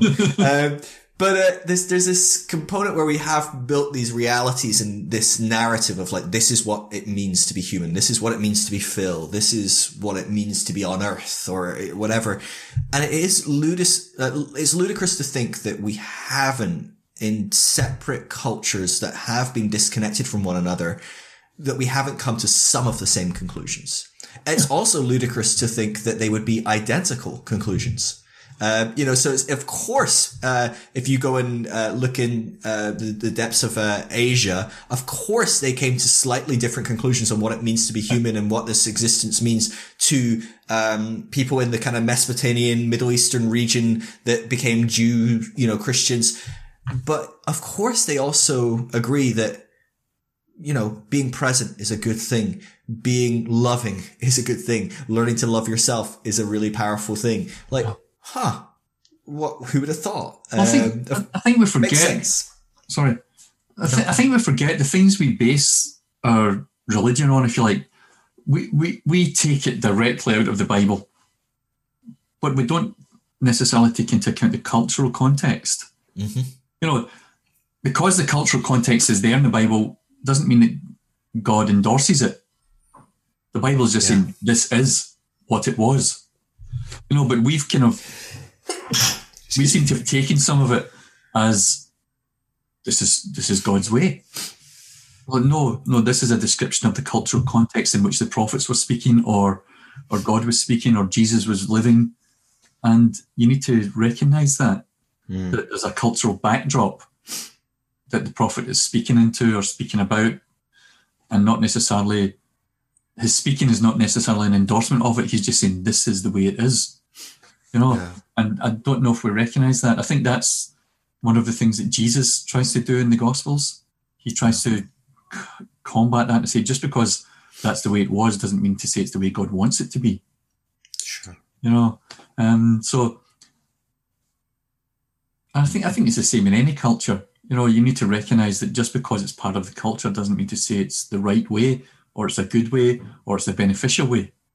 You know, Mm. so you know, the missionaries go to I don't know Papua New Guinea, and the first thing they do is not not stop them cutting people's heads off and, and eating them, but put some clothes on. it's like you know that that's the, that's the thing they're offended about, Yeah. not the chopping off of heads. you know, um, because you know you should be decent. A good Puritan people. Yeah. but that's not that wasn't Papua New Guinea culture. Yeah. You know, they didn't get aroused because they saw naked people. Yeah. They're That was everywhere. normal life. it was normal life. You know, um, and so I don't think we always consider the cultural context or cultural implications of the things that we uh, endorse or adopt. yeah. We just um, Yeah. we just go, yeah, that's all part of the package, when it's not necessarily so. Yeah. Well, the way we whitewash the. Bible with the current culture is just uh, it cracks me up. Like I, I there was a popular thing I think last week. Um, Harry Styles, a pop star, like dressed in a dress, um, and everyone, oh, everyone and their mum had something to say, but. All these Christian leaders were going, "Oh, this is disgusting. The the the falling apart of like you know society. That Harry Styles isn't wearing trousers. You know, they said pants or whatever." And I was laughing because, well, you're a Scot as well, and I'm like, "Oh, okay. So what what, would you do if you went into. Scotland?" and okay, we don't wear kilts very often these days, most of us. Um, but you know, go to a formal event in Scotland, and you'd be, "Oh my gosh, the this fallen." You know, and a good chunk of them be Christian. showing their you know? knees. Um, absolutely, absolutely. And, But then again, so, when I think about it, Phil, you know, when I was going clubbing in the eighties, there were guys that would come into the club wearing a dress and a pair of Doc Martens. absolutely. Well, With people, people were laughing about it. here. You know, it, oh, it just shows the sign of the times that these pop stars these days are wearing dresses. I'm like, do you remember like the 70s, 60s, Bowie? 80s? I mean, Bowie, um, Elton John, Prince, Freddie. I mean, all these different people were doing wild and wacky things. You know, George Michael, whoever. I don't know. Like, it's it's it's fascinating that we we we rewrite our history to fit our narrative, and we, and we do it in the Bible, right? We read the Bible, and all the guys are wearing trousers, right? Jesus is walking around wearing a pair of trousers, you know, they're wearing a pair of Levi's or something. It's like no, he wore a big robe, but basically a dress. He wore a all, ball gown. All the guys. um, and, and so it's, and then we do it with marriage or any of these things, right? Oh, marriage looked like what it did today where we marry people for love. And it's like, no, everyone there No. married because of family arrangements and things like that. And it was quite common to have concubines and other marriages involved. And like that was in the good Jewish community that was God fearing would still do all these things. It wasn't that big a deal, right? We, no one really cared that Solomon had 600 wives. The only issue was that he, he was he sold some horses to Egypt. That was the issue, right? It's, it's the Papua New Guinea scenario, right? It's like God's Yeah, like gone, yeah. uh, what are we on? 600? Nah, what? Let's get 630 maybe. Oh wait, no, he sold some horses. We're done. That's it. Solomon's over. Well, it's funny. I was I was I was speaking with someone yesterday that about domestic abuse and stuff, and they'd written a poem because they they they'd suffered abuse, and they wrote a poem about it, and it had some swear words in it. And she said, um, you know, in her book, she says, you know, if you've got more of a problem with the swear words in this than the fact that I was abused, then you've got a problem. yeah, yeah. You, you are actively part of the, the system that supports Yes. abuse. At the end of the day, that, that is really what, what we're Ah. talking about. And, yeah, um, yeah, there's no doubt about it. I mean, that's, that's Tony Campolo who was really famous for that, wasn't he? He would always say that he was the one that coins the, like, you know, that there's a million people dying because of no fucking water or whatever. And, um, people would be like, oh, we can't have Tony Campolo back in our church. And he's like, that's what you heard in that se- sentence. Not a million No. people die every year for no water or, you know, Yeah, like, and that was the point. yeah. Um, and I think everyone, everyone that's a cool pastor has done that at some point now. Um, Well, but- was Mark Driscoll not known in America as the cussing pastor? yeah, there you go. Wow. Yeah, gosh. Mark, I was remembering Mark the other day with someone and we were having a good laugh. Oh, what a guy. What a guy. Talking about trauma. Um, Uh, I wouldn't, wouldn't necessarily endorse his views, but no, I don't know what his views are these days. Who knows? no, I don't know now. I know, I know idea. when when everything blew up, um, one of the first people to reach out to him was Paul Young.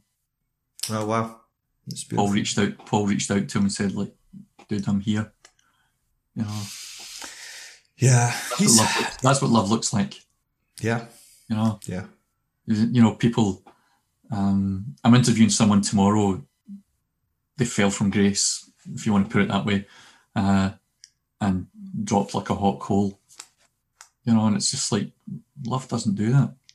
hmm You know, Yep. um, if if we really are loving communities, we don't drop people because they screw up. We help put them back together again. Yeah. You know, there's there's such a need to the the veneer. There's such a huge need to have this nice, polished, clean looking. You know, you need to avoid the appearance of evil. Um, everything needs to look good, squeaky, and clean. That we are so quick to throw people under the bus. In, in you can only do your evil No question. when the door's closed. Mm, yeah, it's, Yes, it's you're right. fascinating. You're right. It's- But it's, what's interesting is in an equal component is how quick we forgive those at the top, however. Um, so the, there's a component in play where I think there was a study on this. It was really fascinating, but they looked at how likely people are to be removed from church or, or kicked out of church for, I think it was adultery or something. And what was interesting is the higher up you were, the less likely you were to be kind of ostracized from the community. Um, because there was a component of, there was almost this, this component of look how gracious we are. Look how we, we forgive, we practice this, but we only do it when the, the person is high enough that it's going to cause us major issues or, or it can be a, Yeah. a very public look But at us. we did the forgiving thing or, um, and, and it's, it's, it's, we're constantly playing the game in two different fields or I don't know. It's, it's, I think it's, It's difficult, isn't thing. it? Because I know there have been instances where where men have been kicked out and brought before a panel, and all that, and the panels disciplined them and judged them, and and there are guys sitting on the panel with the same issue Mhm. in their lives. You know, it's just like, come on, let's let's learn to love. Love doesn't necessarily ignore the fact that you've screwed up, but it doesn't condemn you. I don't believe even God condemns you for screwing up. I believe what He wants to do is pick you up and put you back together again. mm, And if we, if the church is really His body, then isn't that what we should be a part of doing? We should be part of picking someone up and putting them back together again, so that they like themselves again. Because when you screw up, you hate yourself. yeah. You know, um, even if you don't get caught, you, you hate yourself while you're screwing up. Yeah. You Yeah. know? Absolutely. And so part, love just picks that person up and, and puts them back together and say, you know what, you're still worth something. You're still worth loving. You're still worth investing in, and you still have something to contribute. Yeah. But actually, religion says you're finished. Mm, That's it. You're done. And yeah. we wash our hands of you. Yeah. Oh, that's just so sad. I look at like how important, I mean, a lot of recent studies in the last kind of 10, 15 years have shown how important um, vulnerability and being open and, and, and just, you know, bearing your soul is in relationship, in loving yourself, in, you know, uh, not living under huge weights of shame and guilt.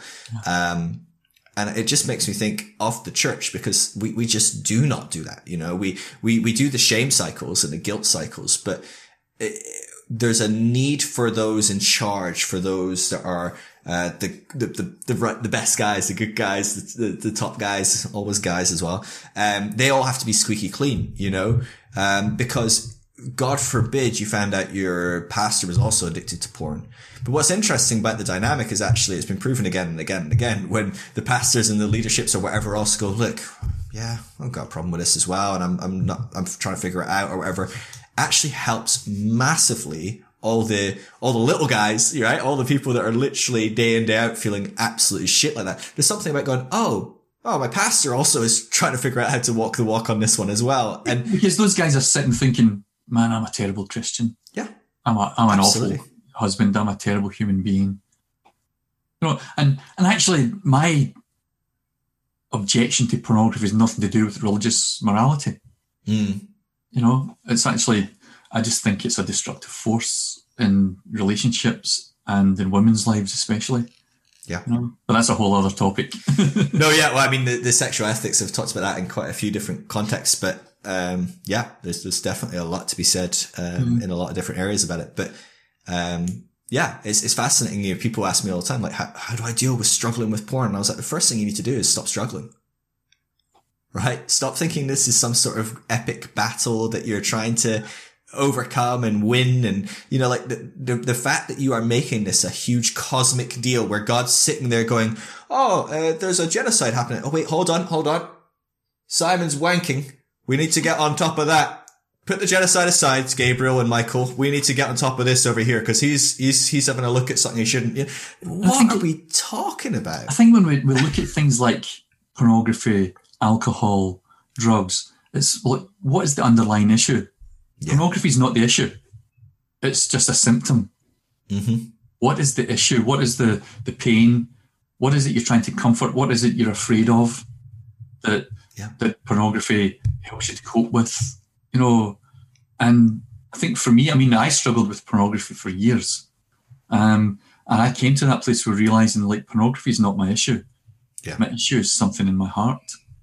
Yeah. You know, and so again, you know, I've said it already, but for, for me, the focus of, of my life is like, what's going on in my heart? Because that's, well, and again, if you're into the Bible, the, the Bible tells you in Proverbs 4, like, your heart is the wellspring of life.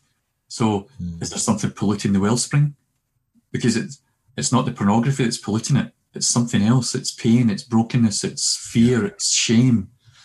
Um, and I think your pornography issue, if you like, uh, gets addressed when you look at the issues here rather than Yeah. the issues on your screen. You know? Yeah.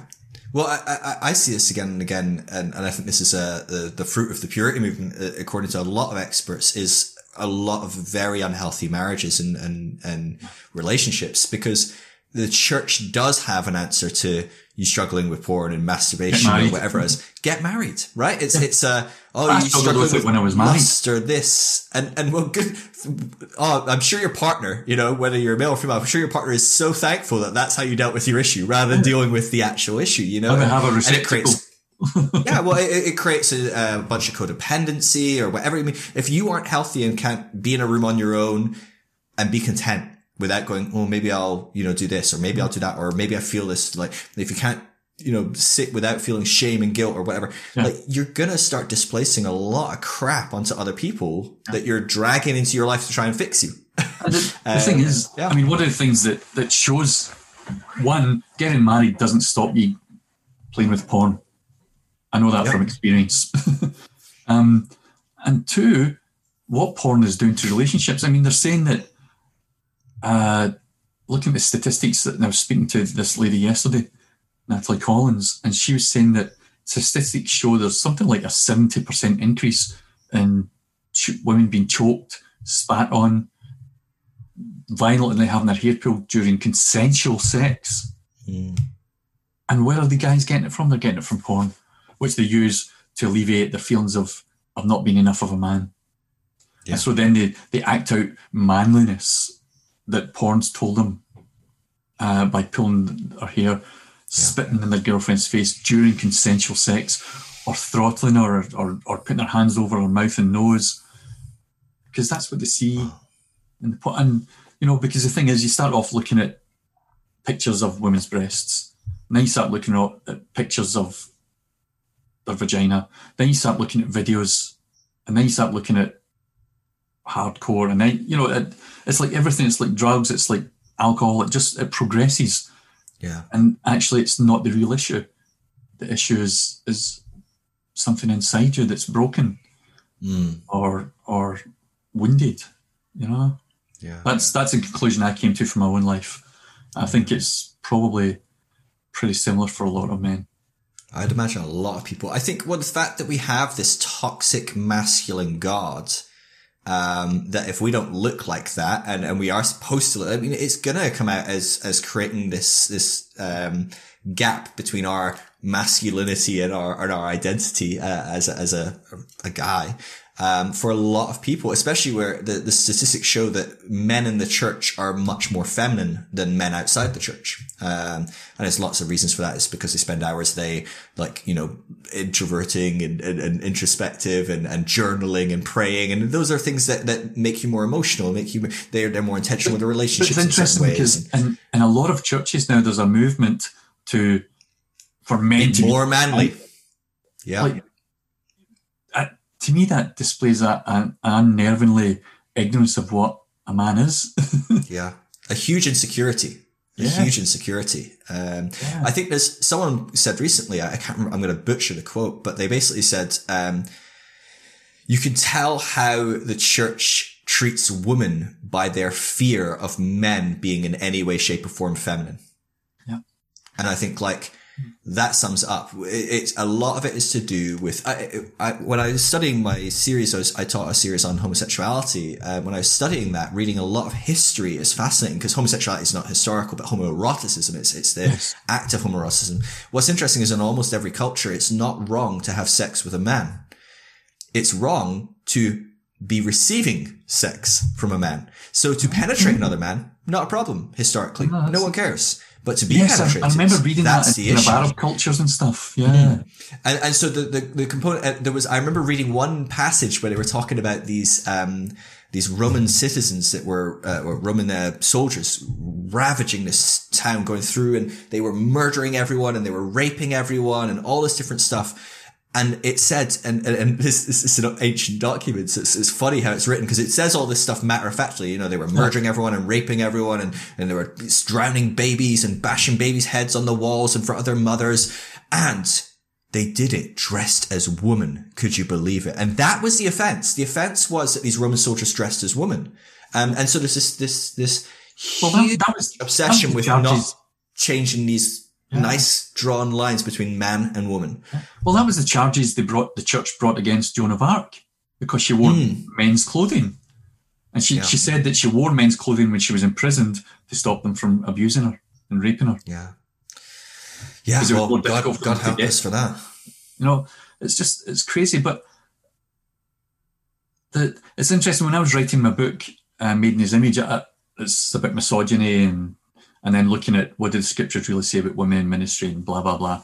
But but just discovering that and looking. I mean, I spent a couple of chapters talking about the femininity of God. Mm. Um, probably offended a few people, but oh, no doubt. actually, it, it's all over Scripture. God's yeah. femininity. You know, it must be because the woman is made in His image. mm. You know, um, that's one of the. It's, it's a thought for another book. Actually, is to, uh, the feminine heart of God. Mm. Um, yeah, with it. I don't know, but yeah, but we, we don't like to acknowledge that, do we? That yeah. you know the whole God, Lord God Almighty, you know El Shaddai.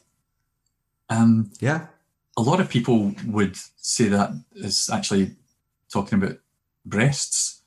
Mm-hmm. You know, again, I talk about it in the book about the roots of it, and you see it in different parts of Scripture where Shad is is, is speaking about breasts and so they, they talk about God as the many-breasted one and all that kind of stuff.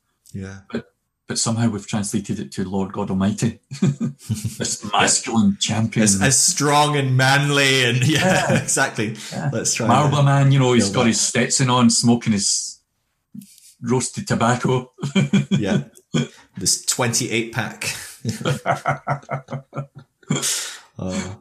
John, this has been really great. I, I don't want to um, hold you up too much longer, but um, I've Um, really enjoyed chatting, and maybe we can jump into uh, another chat at some point in the future and go uh, into some other bits and pieces. But um, I just love what you're doing. I love that um, you are still straddling that world very, very well and beautifully, and helping people that are in um, uh, maybe more fundamental uh, Christianity um, feel permission. I think that's one of the beautiful parts of the Fatherheart is is the they go into churches and they they do go into the Bible and they give you good Bible reasoning for starting to have an experience that's, That's, beyond that's one of the things for me because that's what I was introduced to as a, as a believer. The, the Bible is the foundation kind of thing, you know. Yeah. Um, it's funny. I've had I've had discussions with fundamental people who have rejected the whole Fatherheart thing because I told them God wasn't angry and didn't punish punish the man and woman in the garden. So Yeah. they've rejected the whole thing because I I, I showed them. I can well imagine it. People are rooted in their interpretations, and there is no other interpretation. There is no other way to read it. There is no other way to see it. But um, I really do love what you're doing, and I think it's it's a Thank you, hugely important thing. And and I think you know in this journey of evolving faith and and and and change and growth, there's few things like bringing people into an experience of learning to love themselves and and learn that they're lovable and valuable and amazing. That changes so much, and, and like you've experienced, it opens you Yeah. up to some radical change in life and, and theology and experience. How can people connect with what you're doing? Like you've got a podcast, you've got your books. I mean, like give us give us some ways that people can connect. Well, I have I have the website sonship.co.uk. um, and that'll have links to my podcast, the ABBA podcast with John MacDonald, links to um, various other things that I do. Great. And then, are you on social media? Are you quite active on social media? yeah, I'm on Twitter um, Okay. at one John Mac. Uh, I'm on Facebook. Yep.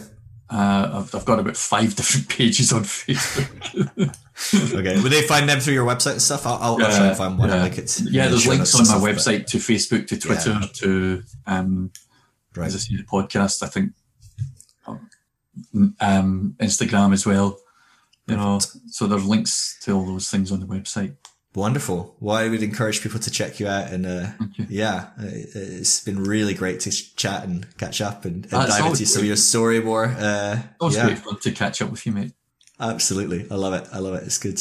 Um, good to see. Really good to see. Hope you guys are doing well. You recover uh, Yeah, from your, yeah. your stint of COVID and uh, yep, we're getting. back to full health. Kuhn is a little bit behind me, but I'm I'm almost I'm al- almost fully over it. You're going to be doing your shuttle runs up and down the stairs soon. Maybe not. Dragging COVID workout. Yeah. All right. Love you, man. I'll catch you later. Yeah. Love you, bro. Take care. All right. Peace. Bye bye. All right, so that was John MacDonald. I hope you enjoyed that conversation. If you want to check out more of John's stuff, I'd check out sonship.co.uk. Great place to start. His podcast, of course, that he mentioned, the ABBA podcast. Um, I think I've been on that. There's an episode called "What Is Deconstruction" um, that that I've been on. Um, you can check out his Twitter and his Facebook. I've linked to those in the show notes as well.